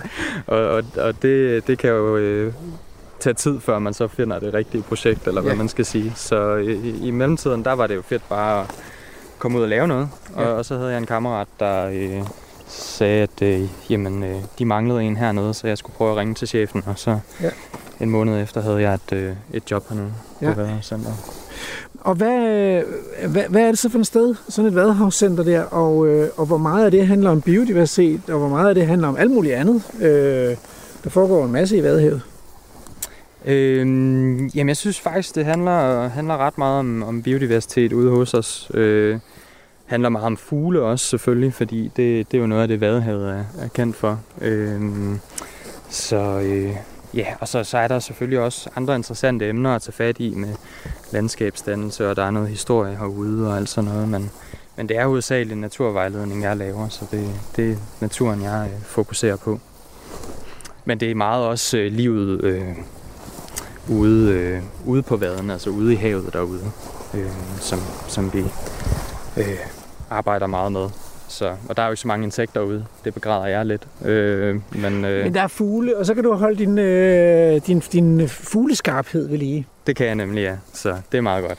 Det, jeg nyder i hvert fald at komme så meget ud, som jeg gør. Så. Men nu har du simpelthen valgt, fordi vi skulle ind på det tørre, den, det tørre Rømø, at øh, skifte øh, kikkerten ud med slagnettet. Du har lavet kikkerten blive i bilen. Ja, ja, det har jeg. Øhm, Jeg tænkte, her sker, der kommer, der kommer højst en rørhø ja, jeg tror, jeg har haft stor koversnap med i, der, der er ret vådt sådan i den retning der, så man kan godt se lidt sjove ting her. Okay. Så, ja, det kunne Men godt. ikke ynglende. Øhm, det ved jeg faktisk ikke. Det ville være Ja. dyrt med Ja, stor kors. ja. Men det, altså, det er i år, jeg har set den der. Okay. Så det, ja. Altså noget andet, vi ikke har set, mens vi har været inde her, fordi vi gik jo ind over hegnet og gennem en stente. Øhm, det er græsne dyr. Går, tror du, der har heller ikke været nogen friske Nej. efterladenskaber af græsne dyr, så det er som om, Det er de ikke rigtig er kommet herud endnu. Ja. Altså. Der- har været nogen, der har været halvfriske, vil jeg sige. Okay. Øh, men, men ikke helt friske. altså Kasper, han er vores vågne observatør. Mens vi går og snakker, og han holder mikrofonen, så øh, har vi jogget i en kokasse. Nej. Men altså, og var det en kokasse? Kan du sige det? Ja. Så det kan sgu godt være, der går nogle køer herhen i øh, alligevel. Du lytter til Radio 4.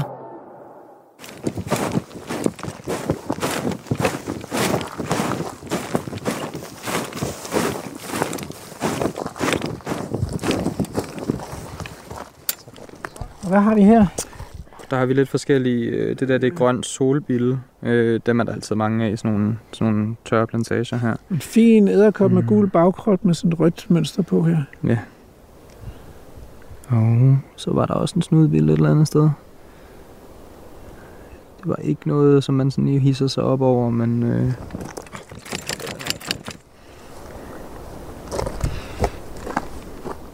Der, den lille der. Det Åh, oh, den er ikke så stor.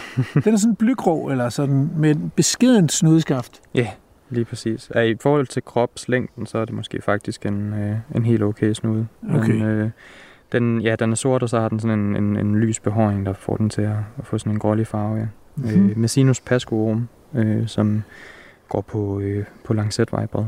Øh, Hvilket passer fint, at du har høvlet den af i grøftekanten her, hvor det vælter med lancetvibrede. mm. Det er sådan Det giver god mening. typisk øh, vejsidedyr. Øh, ja. Den, den, den er jo meget lille. Hvad siger vi? 2 mm? Ja. Lang? Ja. Og alligevel, og den er, den er gråsort og virkelig, ligner virkelig øh, noget, der går mange af på dusinet. Altså alligevel så er du ikke i tvivl om arten. Øh, nej, det, dem har jeg set mange af efterhånden. Virkelig mange. Og har styr på, hvordan øh, sådan de mest øh, øh, nærtstående arter, hvordan de ser ud. Og, ja. Og snudebiller, Andreas, øh, det er jo nogle af dem, hvor jeg alligevel føler mig forholdsvis sikker, når jeg ser dem, og så siger jeg, det er sgu en snudebille, altså så siger jeg ikke mere, vel? Altså, men kan man altid kende dem, eller er der nogen, der snyder lidt, fordi øh, snuden er lidt, lille, lidt kort eller lille, eller de er aparte udformet, eller sådan noget? Kan man altid kende en snudebille? Øh, langt størstedelen kan man. Okay. Der er nogle af de lidt større arter i den underfamilie, der hedder øh, kortsnudbiller, øh, som, hvor, hvor det godt kan være lidt svært at se, at der er der en snude, men der er ikke en snude på en løbbil for eksempel, eller sådan noget. Så, men øh, ja, snyde snudebiller. Ja. Øh, øh, men ellers så, de har øh, alle, øh, den store familie af snudebiller. Snudebiller er egentlig en overfamilie, og så har du de ja, ægte snudebiller, plejer jeg at sige. De hedder True Weevils på, på engelsk, Coculionidae. Øh, de har knædet følehorn også, Det er der ikke så mange biler, der har. Så der er et langt skaft først, og så en svøb og så en kølle til sidst. Øh, så det er også altid godt at have med. Øh, og så er der lige to biler i familien Salpingidae, som faktisk har, hvad jeg vil kalde en snude, øh, utvivlsomt. Øh, det er jo egentlig faktisk bare forlængelser af, af hovedet. Det er ikke en, en egentlig sådan, snude. Det har ikke nogen næsefunktion, eller hvad man skal sige. Men har det, det hos snudbillerne? Øh, heller ikke. Heller ikke, nej. Øh, men, men de her to arter i Salpingidae, de, øh, de ligner også, at de er snuder fuldstændig, så det vil man blive snydt af. Mm. Hvad bruger de så snuderne til? Øh, det er øh, til, at øh, når de skal lægge æg, øh, hunderne der, så ofte den, den største kønsdimorfi, der er hos snudbillerne, det er, at, at hundernes snuder ofte er længere. Øh, så øh, i mange insekter, de har jo for eksempel snyltevæbsene, den vi så tidligere, den har en læggebrød, som den kan stikke langt ind i, hvad det nu er, den skal. Hvis, hvis larven, den snylter på, ligger dybt inde i en plante eller i et træ eller noget, så, så kan den komme helt derind øh, med læggebrøden. Det har snudebiller ikke på samme måde, så de bruger snuden simpelthen til at ligesom, få den perfekte længde ind der, hvor et ægget skal ligge, om det er inde i øh, skulpen på en, på en, en korsblomst, eller om det er inde i et æren, eller, eller inde i en galle. Kommer det ud af snuden ægget? Øh, nej, nej, det gør det ikke. Så den graver for, ligesom med snuden der, øh, hvor, hvor munddelen så sidder yderst på snuden. Og, øh, og så kan den så ligge ægget i hullet bagefter. Øh, så det kommer ind i den rigtige dybde. Nu er vi lidt presset. Dels er der øh, klæder omkring os. Der er fluer, plantagefluer, og øh, Kasper, du er jo nødt til at holde styr på udstyret. Du ved ikke, om det er en klæ eller en flue. Og så skal vi tisse. Så jeg foreslår, at vi, øh, vi, vi går hurtigt tilbage til bilen, og så skal vi jo også øh, hen til den der lokalitet med hjertelæbe. Det skal vi. Det skal vi. Det har du lovet. jeg har lovet, at øh, der i hvert fald er blevet set hjertelæbe der. så, jo, vi skal ja. derhen. Det er jo, øh, det er jo sådan, at øh, vi, øh, vi kan ikke altid være sikre på at finde det, som vi tager ud efter. Så, og det er heller ikke sjovt, hvis vi er sikre hver gang. Så, øh, så, så det skal være lidt spændende. Vi, nu har vi set, kan man, man kan sige, at vi har sådan set set Indian blåfugl i dag med sikkerhed. Bare i, i æggestadiet. Ja, lige præcis. I et af de uh, lidt mere kedelige stadier, ja. Men det er stadig en Indian blåfugl jo. Så uh, ja. Så mission completed, egentlig. Ja. ja. Det er helt bestemt, altså. Du lytter til Vildspor på Radio 4. Vi er lige parkeret her på en vej på Rømø, og befinder os i et landskab, som øh, skulle egentlig er meget charmerende. Altså, bortset fra den her vej med store, fede, hvide striber, en asfaltvej, så er det jo et, et naturligt landskab med sådan en blanding af tagrør og klitrose og revling, og der er lidt brumper herude mod vejen, der står nogle bregner der, eller lidt gederam. Så, så så jeg bare den her. Det er fordi, det er jo en virkelig banal planteart. Jeg tror, altså det er den, der simpelthen hedder agersvinemælk. Øhm, men den har virkelig nogle flotte store kurve, ligesom kærsvinemælk har det. Øhm, og så står den relativt tit i vejkanter, en flereårig, øh, flereårig planteart. Den kan også selvfølgelig, som navnet øh, siger, stå på som markukrudt, men en, faktisk en fin, en fin plante med de her store, smukke kurve. Og så står der i grøftekanten ellers musevægge og blomstrende kællingetand, blomstrende rødkløver. Og rødtop også. Og der står rødtop i blomster også, ja. Sammen med lidenskaller, der står her ved siden af. Og man kan sige, at lidenskaller, det er sådan, det er jo begge to af det gyvelkvælerfamilien, så de er halsnylter. Øh, og lidenskaller, den har ligesom sit hovedvækstsæson i maj-juni. Og så her sidst på, sådan på højsommeren og sensommeren, der kommer rødtoppen i mange danske plantesamfund øh, og, og overtager ligesom den samme rolle. Nå, var der noget, man kunne snylte på her? Når du er færdig, jamen, så lad mig overtage. Nu går vi i gang med øh, dagens gæst. Eller det er også der er gæster hos dig, Andreas, øh, her på Rømø. Andreas Bennesen Bo, Vadehavscentret, naturvejleder. Er det din officielle titel? Ja, yeah. naturvejleder og biolog, tror jeg, vi kalder os. Det er nok mest naturvejleder og opgaver, men øh, noget af den stil, ja. Altså, det, er jo mest biolog, fordi du, du, du er jo biolog. Og, ja, og, og du er ikke bare en hvilken som helst biolog, du er en af vores bedste snudebille biologer. og det skal siges, at jeg har jo heller ikke taget kurserne, så jeg må ikke gå med naturvejleder ulen heller, bare for at få det på plads. Det, er det, det skal mest noget med at bage snobrød?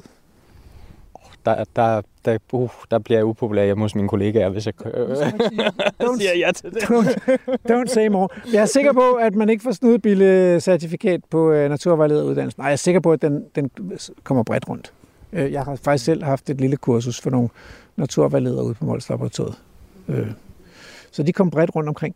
Øh, men, øh, men vi er jo stadig her, ikke for at kigge på grøftekantsvegetationen, der står også kampgræs, hvor sjovt, men for at se efter den relativt ret sjældne orkidé hjertlæbe.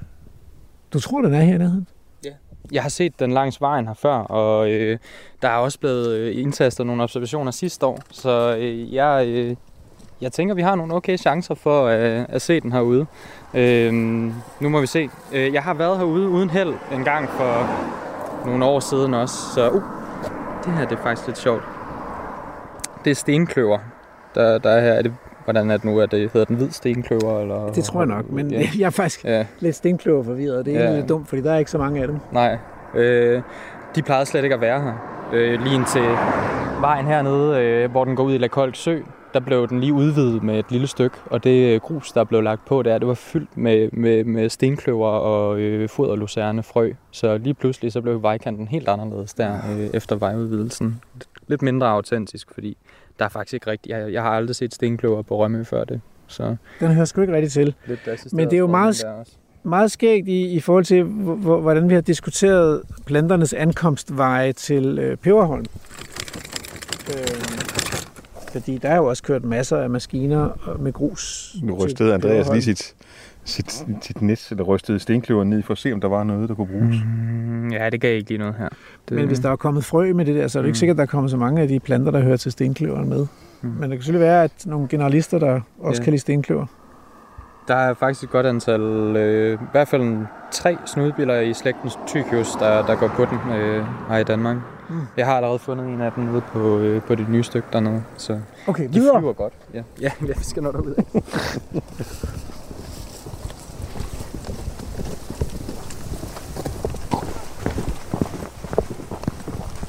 Jeg synes, vi har set ret meget blomstrende rødkløver. Er, er der nogle af de gode humlebier, enghumle og sådan noget? Findes de her på Rømø? Ved du det? Nej, dem, dem har jeg ikke så godt styr på. Okay. Øh, jeg tror faktisk, jeg havde Sean hernede Ja. for at lede øh, på et tidspunkt, men øh, han fandt vist ikke noget. Der Ikke er, noget der er en af dem. Er det ingen? Ah, jeg kan ikke huske Enghumle dem. findes Ja. jo endnu, og kløverhumle er uddød. Ja, så det er Inghumlen, den mener jeg stadig er på Manø, er det ikke sådan? Okay. Øh, ja, men jeg tænker ikke, at altså, Sean var hernede sammen med mig en dag, ikke? Og, Ja. og hvem leder ellers herovre egentlig? Nej, det er så, rigtigt. ja, det, øh, Og hvem er det nu, Sean? Er Sean Birk Craig? Craig. Craig. Craig Som er- Bake. Ja, han er jo biolog, biologistuderende, og så har han fattet stor kærlighed til Danmarks vilde bier. Øh, og som et af hans øh, hofnummer, glansnummer, så lugter han til bierne og beskriver deres lugt også. Som en del af, af bibestemmelsen. det er meget fedt. Jeg havde fornøjelsen af at bo sammen med ham i to år under studiet også, så ja, vi er gode venner.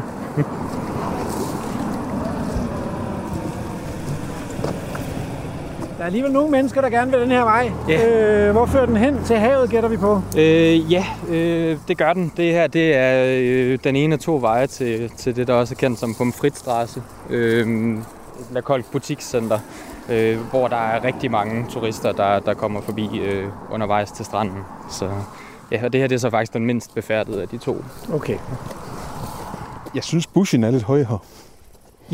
Altså, jeg, jeg tænker også, at øh, jeg forestiller mig hjertelæbe som en ret lille plante, og vi går i sådan noget, langs med sådan noget mandshøjt tagrør. Men der er sikkert nogle stejle gradienter, ikke? Fordi lige ved siden af den her mandshøje tagrør, og nu er det pilekrat, tæt pilekrat, der står der jo, er der jo tydeligvis et hedelandskab, ikke?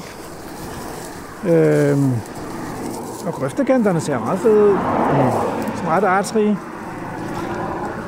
Ja, så, så lige her der er vi relativt lavt, så kommer vi lidt længere op derhen, og lige langs vejen er der ugræsset, så tagrøren den bliver ret høj lige her. Øh, så får vi noget lidt lavere dernede, som... Øh, Hvor der er Ja. græsning på. øh, nej, jeg tror faktisk ikke, der er græsning lige der, hvor den står. Okay. Øh, ja, men, men når man kommer længere ind, så, så er der vist nok.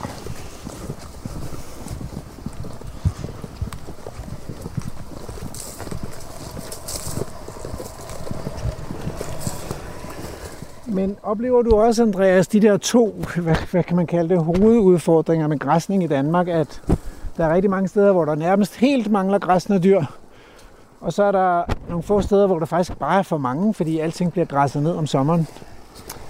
Jo, det, det er egentlig også min oplevelse, når man kommer rundt. Ja. Øh, ja øh, specielt i mit speciale, var lige et skovfyrben igen, øh, hvor jeg var ude at besøge nogle af de her øh, lokaliteter med, med Ensian blåfugl. Også nogle af dem, hvor den, den måske ikke er så talrig længere. At øh, der, øh,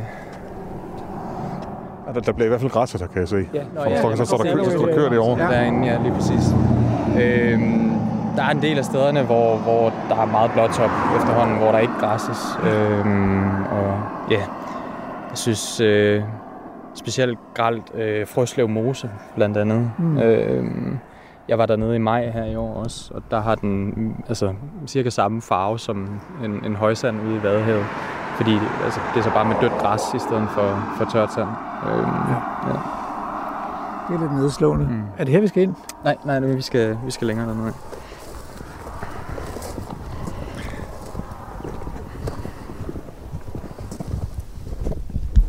Det er lige med at kende klitnavningerne fra hinanden her. Ja, okay. Så, øh, Den er flot, den her. Ah, ja. Den er utrolig storblomstret. Ja. Er det strandkravklo? Det må det næsten være. Ej, så står der vild høre ved siden af her. Hvor fint. Nej, og hvad så har vi mere her? Ej, jeg troede sgu lige, det var en øh, blåhat, men det var det ikke. Det var bare en, en høslætsvamp. Øh, I vejsiden her også, øh, har jeg set før. Så, ja. Meget god flora her. Ja, den er altså, det ser fedt ud, det der. En kravklo med store lyserøde blomster. Det må du give mig ret i. Ja. Øh, og hvad siger du, Kasper? Jo, lysrøde blomster er jeg med på. Kæmpe store lyserøde. Prøv at se. Det er jo små blomster, de hvide her. Det er vildhør. Som står i, i ligesom... Havde det nu været et græsningsområde, så vil jeg sige, at den står i bideskjul, fordi at det er svært at komme til den, fordi den stikker lidt, den her strandklav, strandkravklo. Altså, vild, vild høre, vil jeg også sige. Det er jo ikke sådan en, man sådan lige vil regne med at stå på her på, ude på heden. Og så er der en... Øh, Ja, så er der en visse her. Det er engelsk visse. Du kan godt se, at den ligner jo lidt en, øh, en kællingetand, ikke? Eller en lille, lille bitte gyvel, eller sådan noget. En er, gul, gulblomstret, ærteblomstret. Øh, men, øh, men altså en visse. Det ser meget fint ud, ikke? En engelsk visse og nogle fine små øjentrøster. Og der var en støvbold herovre.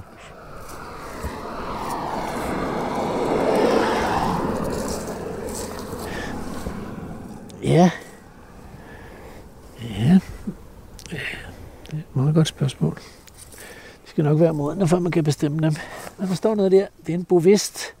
Blygrå bovist. Så det er ikke en støvbold, selvom den, den er, det er en busvamp. Så, så meget er jo rigtigt. Blygrå bovist. Yep.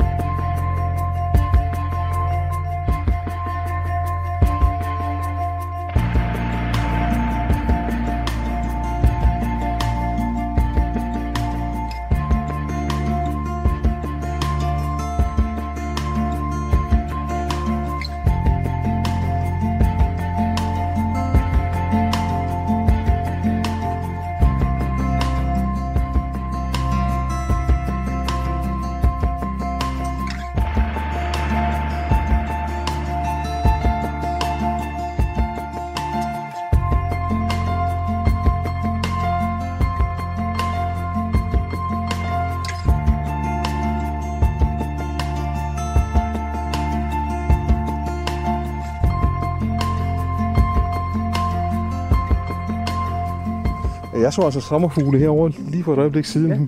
Men de var så langt væk, så jeg kunne ikke se, om de var blå Ja. eller hvad det var.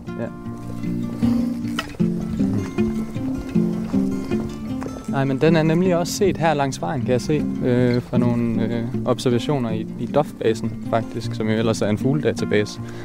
Øh, jeg har ikke selv set den langs med vejen her, men øh, det ville være fedt, hvis den så også dukkede op her, indtil den fuglen. Er det derfor, du har telefonen fremme?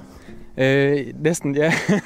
det, når man øh, er ude at twitche, så må man jo have et koordinat på det her, hvor man går efter, øh, hvis det skal gøres effektivt. Så øh, der har jeg lige gravet frem, sådan så vi rammer det rigtige sted. Det er ved at være et par år siden, at øh, jeg har været ude og lede efter hjertelæben her også. Så lige at kende den ene fra klitlavning her fra den anden, det kan være lidt svært nogle gange i sådan en, en fin naturlig mosaik.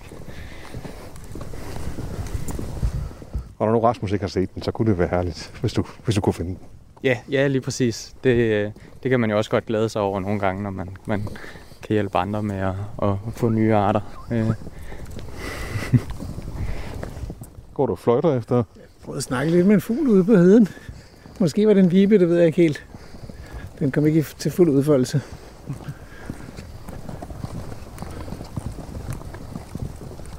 Det er et meget sjovt landskab, ikke? fordi det veksler over ganske korte afstande mellem de her helt knasende tørre klit sandbunker, og så sådan nogle våde lavninger med tagrør indimellem. Man kunne godt måske savne lidt, at nogle af de der sandbunker var lidt mere sådan eksponeret en gang imellem. Ja, det var jo det, som de græsne dyr skulle kunne. Ja. Blandt andet. Altså øh, lave nogle sandbrud, og så kunne vinden få lidt fat i dem, og der kunne ske lidt dynamik. Og der har vi jo, det har vi jo modarbejdet systematisk også mennesker. Fordi vi opfatter dynamik som problematisk. Det har der i hvert fald været, og det, har jo også i historisk tid været utroligt problematisk med, med alt det der dynamik, som har skabt armod og undergang. Mm. Øh, men i dag så synes man, at vi skulle være så meget på den sikre på den sikre side, vi godt kunne tillade os at åbne for lidt mere dynamik i klitlandskaberne. Så det vil jeg da give dig ret i. Der er også, også i det her landskab meget uspist biomasse, ikke? som mm. man kunne tænke, det er godt nok længe siden, at der er nogle store dyr, eller en brand, eller et eller andet andet, som har høvlet det ned.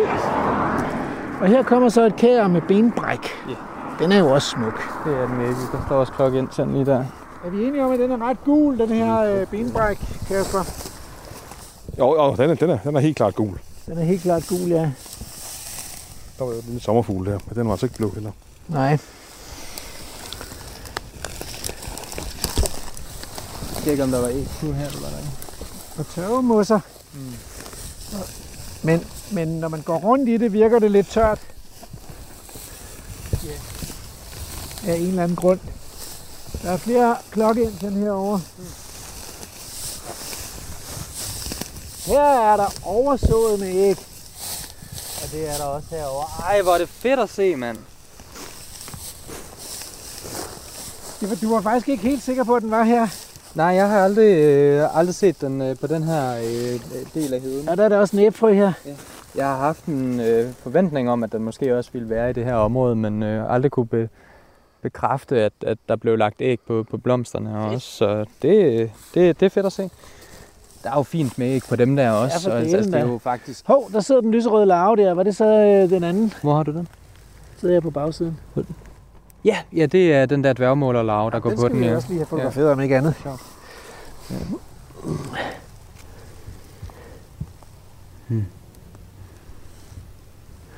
De der, de der mærke, dem er der også blevet lagt æg på. Hvorfor er det er som om bladene er mere ægformet på... Øh...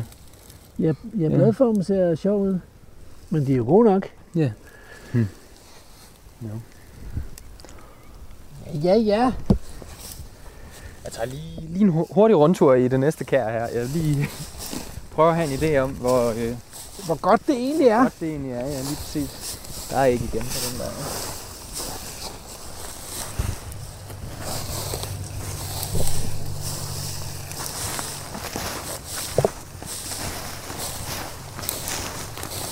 Godt fint med lidt en solduk rundt omkring.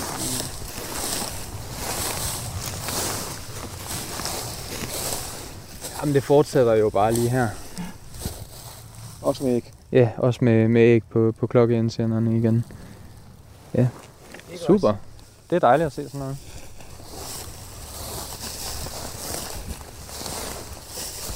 Så vi skulle bare komme en dag med stille solskinsvejr midt på dagen, så skulle vi nok få den. Det tror jeg sgu også. Og masser af solduk. Denne lille, lille kødædende plante er en, er en kødæder, så er den jo ikke særlig skrækindjagende med den størrelse her. Ja, den er også fin. Den skal også til at blomstre. frø står vi også i nu. Ja. Ja. ja. Der er også mange af kærne herovre. Det er nogle fine små. her Er det sådan en lavning her, vi også skal finde hjertelæbe i? Ja. Eller? De gange, jeg har set den, der har det været både, hvor den har stået helt nede på det her sådan mørke, tørveagtige noget, men også øh, sådan op i puderne. Øhm, så Mhm. ja. På den anden side af vejen. Ja, lige præcis på den anden side. Det kan være, vi skal prøve derovre. Men øh, ja, det kunne være sjovt, hvis den også dukkede op her. Men, øh, Her er der de der, de der ramponerede... Hmm. Jeg kan vide, hvad fanden det er, den fejler altså. ja. Der er et eller andet galt med den her. Jeg har ikke helt styr på, altså... Det er klokke, klokke 1 siger anden igen. Det ser slet Klokken ud. igen, om den har nogle... Øh, det kan godt være, det er bare den der lyserøde larve, der befinder sig herinde et eller andet sted. Øh, men den plejer at spise af kronen, og kronen ser jo ikke Okay. så, så et ud der, ja. Det kunne være funky, hvis den havde nogle, øh, nogle øh, snylter herinde i den. Men øh, hvis der nu var et eller andet galle, der gik på klokkeansjen. Det er ikke ud som om, der er noget liv herinde. Nej, ikke rigtigt. Men der har været nogen i gang her, fordi der er huller i den. Med hjem i et glas og se, om der er noget, der klikker fra den. Ja, hvis man nu var til den slags kryb og krav, så var det måden at gøre det på.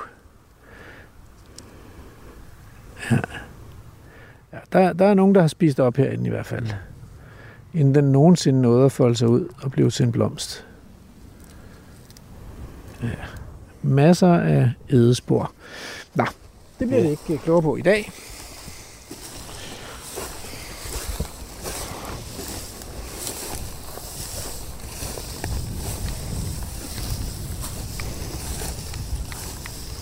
Men mange klokkeansjern og mange blåfugleæg.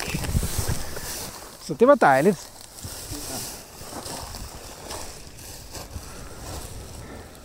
Men den har altså hjertelæben, den har den der helt sådan friske gulgrønne farve. Så selvom den er meget lille, så kan den godt springe i øjnene alligevel.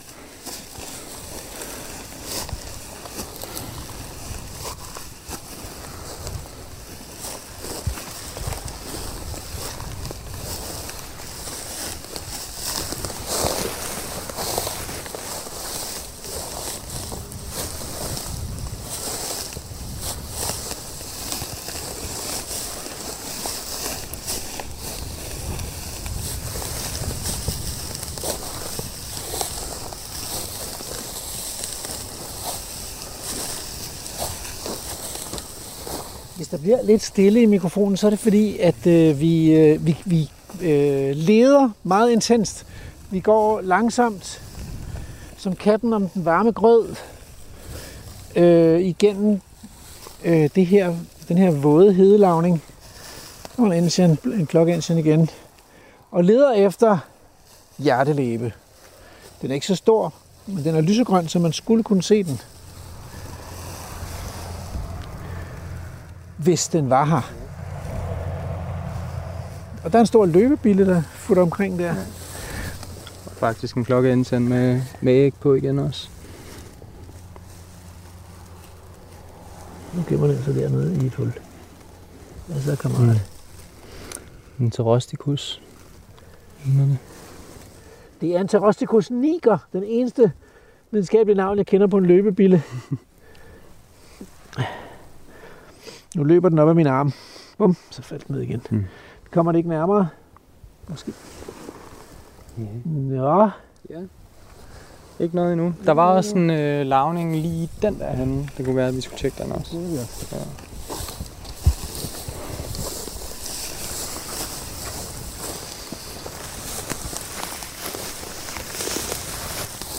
og hvad med denne her henne? Er den for langt væk, tror du? Skal vi prøve? Jeg har jo en okay spredningsevne. De der orkideer, så... jeg har sådan en fornemmelse af, at bunden må godt være lidt mere åben, ikke? Altså, Ja, lige præcis. Ligesom den var lige der, hvor vi kom ind i starten. Ja.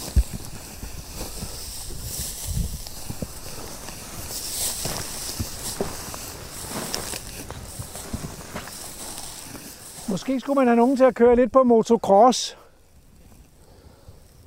For at skabe nogle af de der forstyrrelser. Sig mig engang, øh, jeg, har et spørgsmål, jeg har haft lyst til at stille længe. Når nu det bliver så lidt dårligt vejr, eller, eller når, nu, nu er det ved at blive aften, og temperaturen sænker sig og sådan noget. Hvor gemmer de der? Hvorfor kan man ikke bare gå hen og plukke de der sommerfugle? De må jo sidde et eller andet sted. Ja, yeah, det gør de sikkert også. Øhm, de er bare svære at spotte. Altså, så, så jeg tror, de folder vingerne lidt mere sammen og sådan noget. Så det er for stort et arbejde i forhold til, hvis man tager ud på det rigtige tidspunkt, hvor man kan, kan spotte dem i flugt. Øh, men jeg oplever faktisk, altså nu snakkede vi om slagnettet tidligere her, hvor man jo ikke spotter dyrene, man ryster dem bare ud og går mere efter planterne. Og der oplever jeg jo nogle gange på øh, gråværsdage og sådan noget, hvor man ikke ser sommerfuglene flyve rundt, så lige pludselig dukker de måske op i nettet, øh, når man har, har slået til noget, hvor man egentlig ikke så dem, før man, man, øh, man catchede. Altså, jeg tænker på det samme med fugle. Fordi de må jo sætte sig om natten et eller andet sted og sove. De fleste fugle. Altså ikke lige morsejler, de sover i luften, men de fleste andre fugle, de må sidde i en busk eller et krat og sove. Så hvorfor er der ikke bare et eller andet smart rovdyr, der har specialiseret sig i, og så tænkt, jeg plukker fugle om natten. Det er næsten et, et, men jeg hører sådan et, et, et 80'er hit for mig. Jeg plukker fugle om natten. Du, du, du, du. Det, øh, Undskyld. Jeg ved faktisk ikke, om det var et rigtigt spørgsmål. Jo, altså jeg har virkelig tænkt over, hvis altså fordi, sådan en termisk syn samtidig, så, så vil de sikkert være rigtig effektive. Øhm, så du tænker, det er bare for stort arbejde der om natten at skulle krybe fra gren til gren og se, om det er der, der sidder en fugl? ja. Ja. Okay. Ej, min idé faldt til jorden. Eller evolutionen... Er der, kender, der dyret findes, men jeg bare ikke lige kender det. det Jeg tror, det- det, det- der er måske nogle slanger, der gør det, eller sådan noget. Noget af den stil. Jeg kan forsikre jer om, at der er ikke nogen snudbilleder, der gør det. Okay. Så ja. Jeg er med.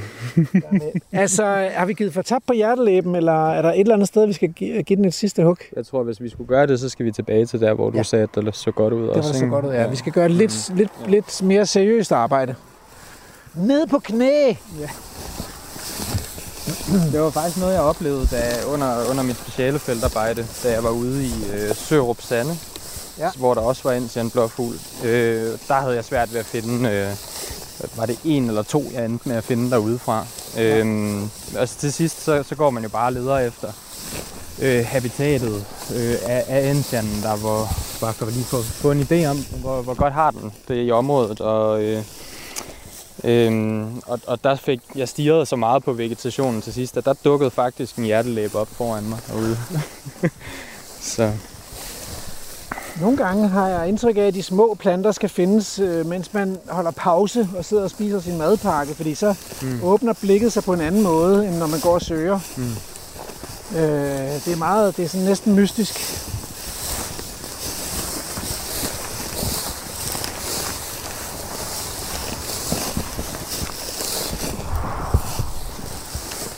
der er også sådan nogle knolde af sådan noget frisk spagnum her. Der har jeg også set den før øh, gro op i dem.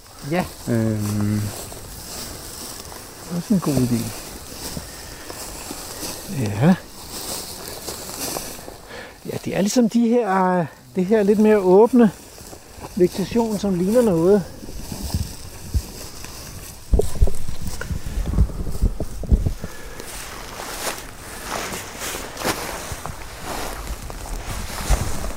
Det har jo altså så godt nok været et mærkeligt år rent klimatisk, ikke? fordi det har været så ekstremt tørt.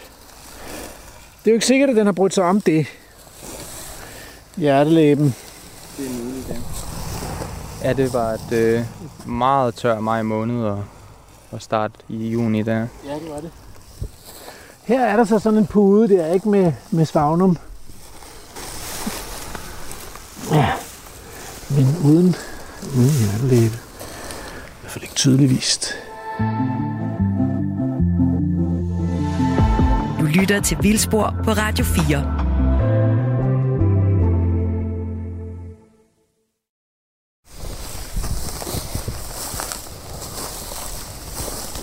skulle der være kommet nye lyttere til, så er vi på jagt efter øh, orkideen hjertelæbe, der står i sådan nogle fattige, fattige moser og kær øh, som vi befinder os i her på Rømø, under ledelse af Andreas Bennesen Bo, som mener at have koordinaten på et hjertelæbe levested.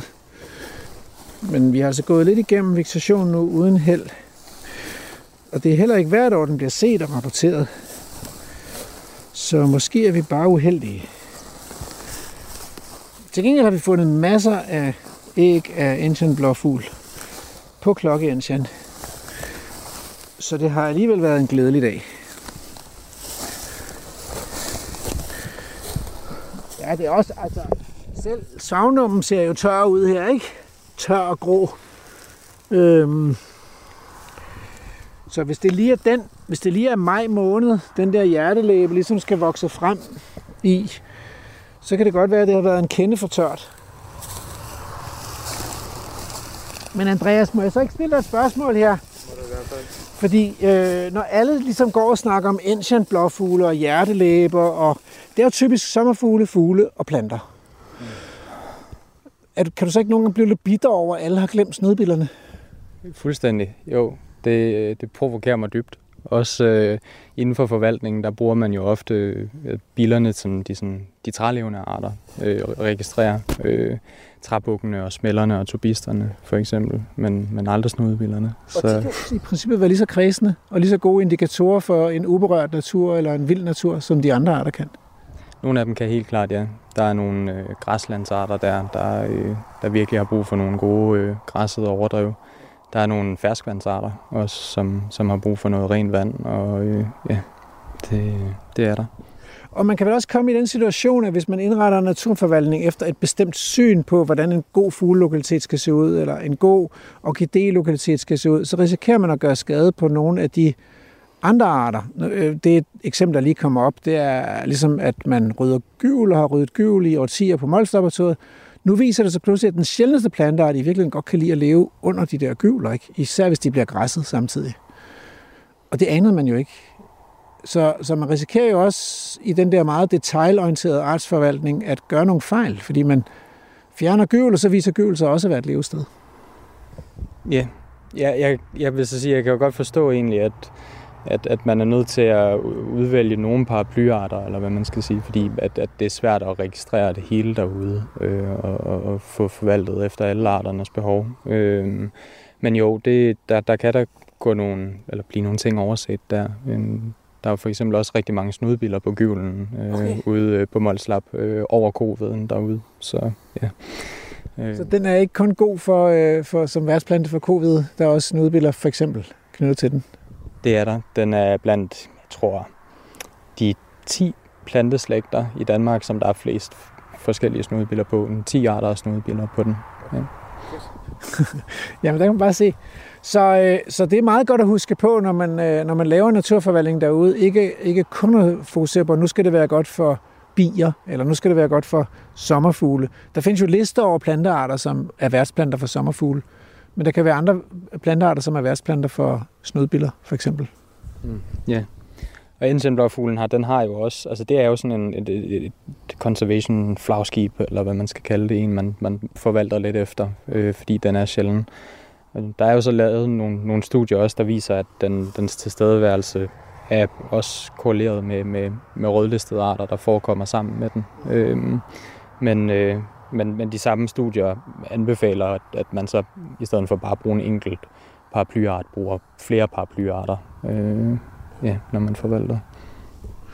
God pointe. Øh, og man kunne jo også satse på noget mere vild natur. Fordi hvis nu vi havde det i lidt større skala, og havde de der øh, Galloway-køer, som vi ikke helt har fået kontakt med, de går bag et hegn derovre bagved, men til at gå over et lidt større område hele året rundt, og det er måske den retning, det bevæger sig at så kunne der blive plads til den der variation, uden at man skulle gå og, og håndklippe det. Ja, helt sikkert. Store områder, hvor, hvor der ville være plads til den variation. Øhm, havde man mindre områder her, jamen, så var det sikkert godt, at der var, var lidt mere opvækst her, og lidt mindre inde ved køerne, kan man sige. Men, men hvis området nu kunne være stort nok til, at det bare var der naturligt, uden at man skulle forvalte små friværker. Så, så vi det jo være fedt. Andreas Bennesen Bo, øh, naturvejleder og biolog ved Vadehavscenteret. Tusind tak for at vise os rundt på Rømø. Selv tak. Snud, det er første gang, vi har været ude med en snudebilekspert i uh, Vildsborg, så det var, det var på tide, altså. Det, det er jeg glad for, at I kom ud og, og oplevede så. Øh, det kan være, at vi skal på jagt efter en snudebil næste gang. Så. Det tror jeg, vi skal. Det tror jeg, vi, vi er ved at være noget dertil i programmet. Og så skal, hvis du har et billede af hjertelæbe, hvis du har et billede af de snudebiler, vi har talt om, så vær, må meget gerne dele det ind på vores, eller sende det til Kasper, så deler han det på vores Facebook-gruppe Vildspor på Radio 4. Og Indian Blåfuglen, som vi måske, måske ikke har set. Det er rigtigt, den skal vi også have et billede af. Så er der jo egentlig kun tilbage at læse ugens Psycho op her øh, i de sidste solstråler på denne smukke julidag. Det lyder sådan her. Under blå tuba, de nyklækkede larver finder myrerne. Finder? Ja, har du ikke spillet fodbold? Finder, man finder. Det er verbet at finde.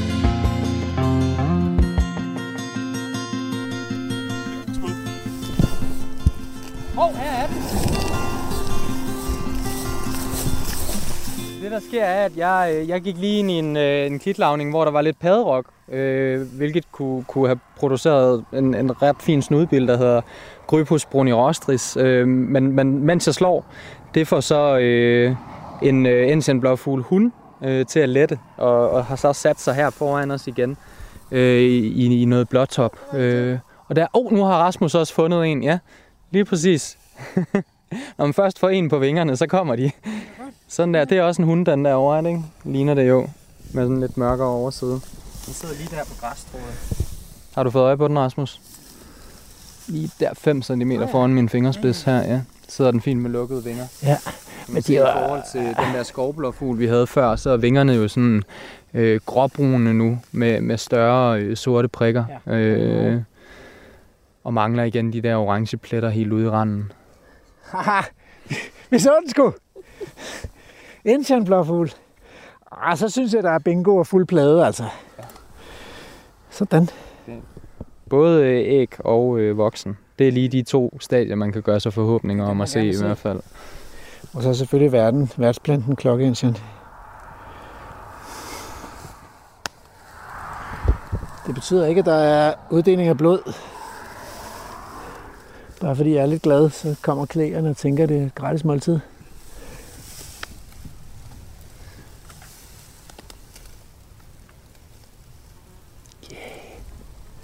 Ej, hvor fint. Flere individer endda, der lige blev skræmt op. Det var simpelthen deres øh, natteleje her. Hvordan opdagede du den? Jamen, jeg, øh, jeg catchede efter snudebiler lige herovre i øh, klitlavningen, og så, øh, så forstyrrede jeg den lige lidt. Men øh, vendte sig lidt væk, så, så nej. Altså, jeg tænkte faktisk på det, fordi jeg gik lige over i de der tagrør. Der står jo frisk, øh, friske svagnumpuder, og tagrøren er meget åben.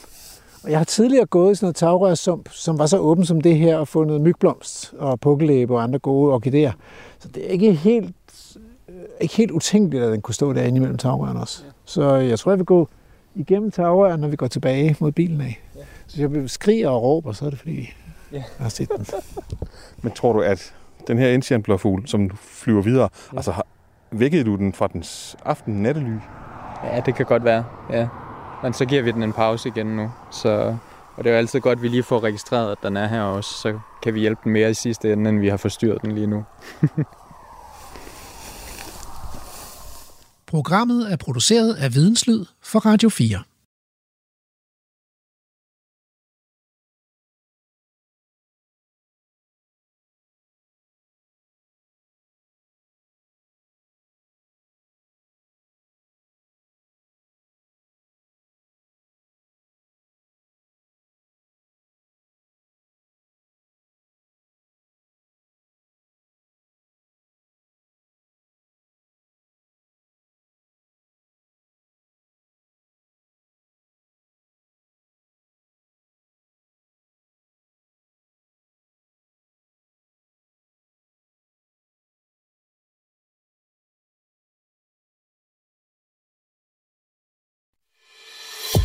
Du har lyttet til en podcast fra Radio 4. Find flere episoder i vores app, eller der, hvor du lytter til podcast.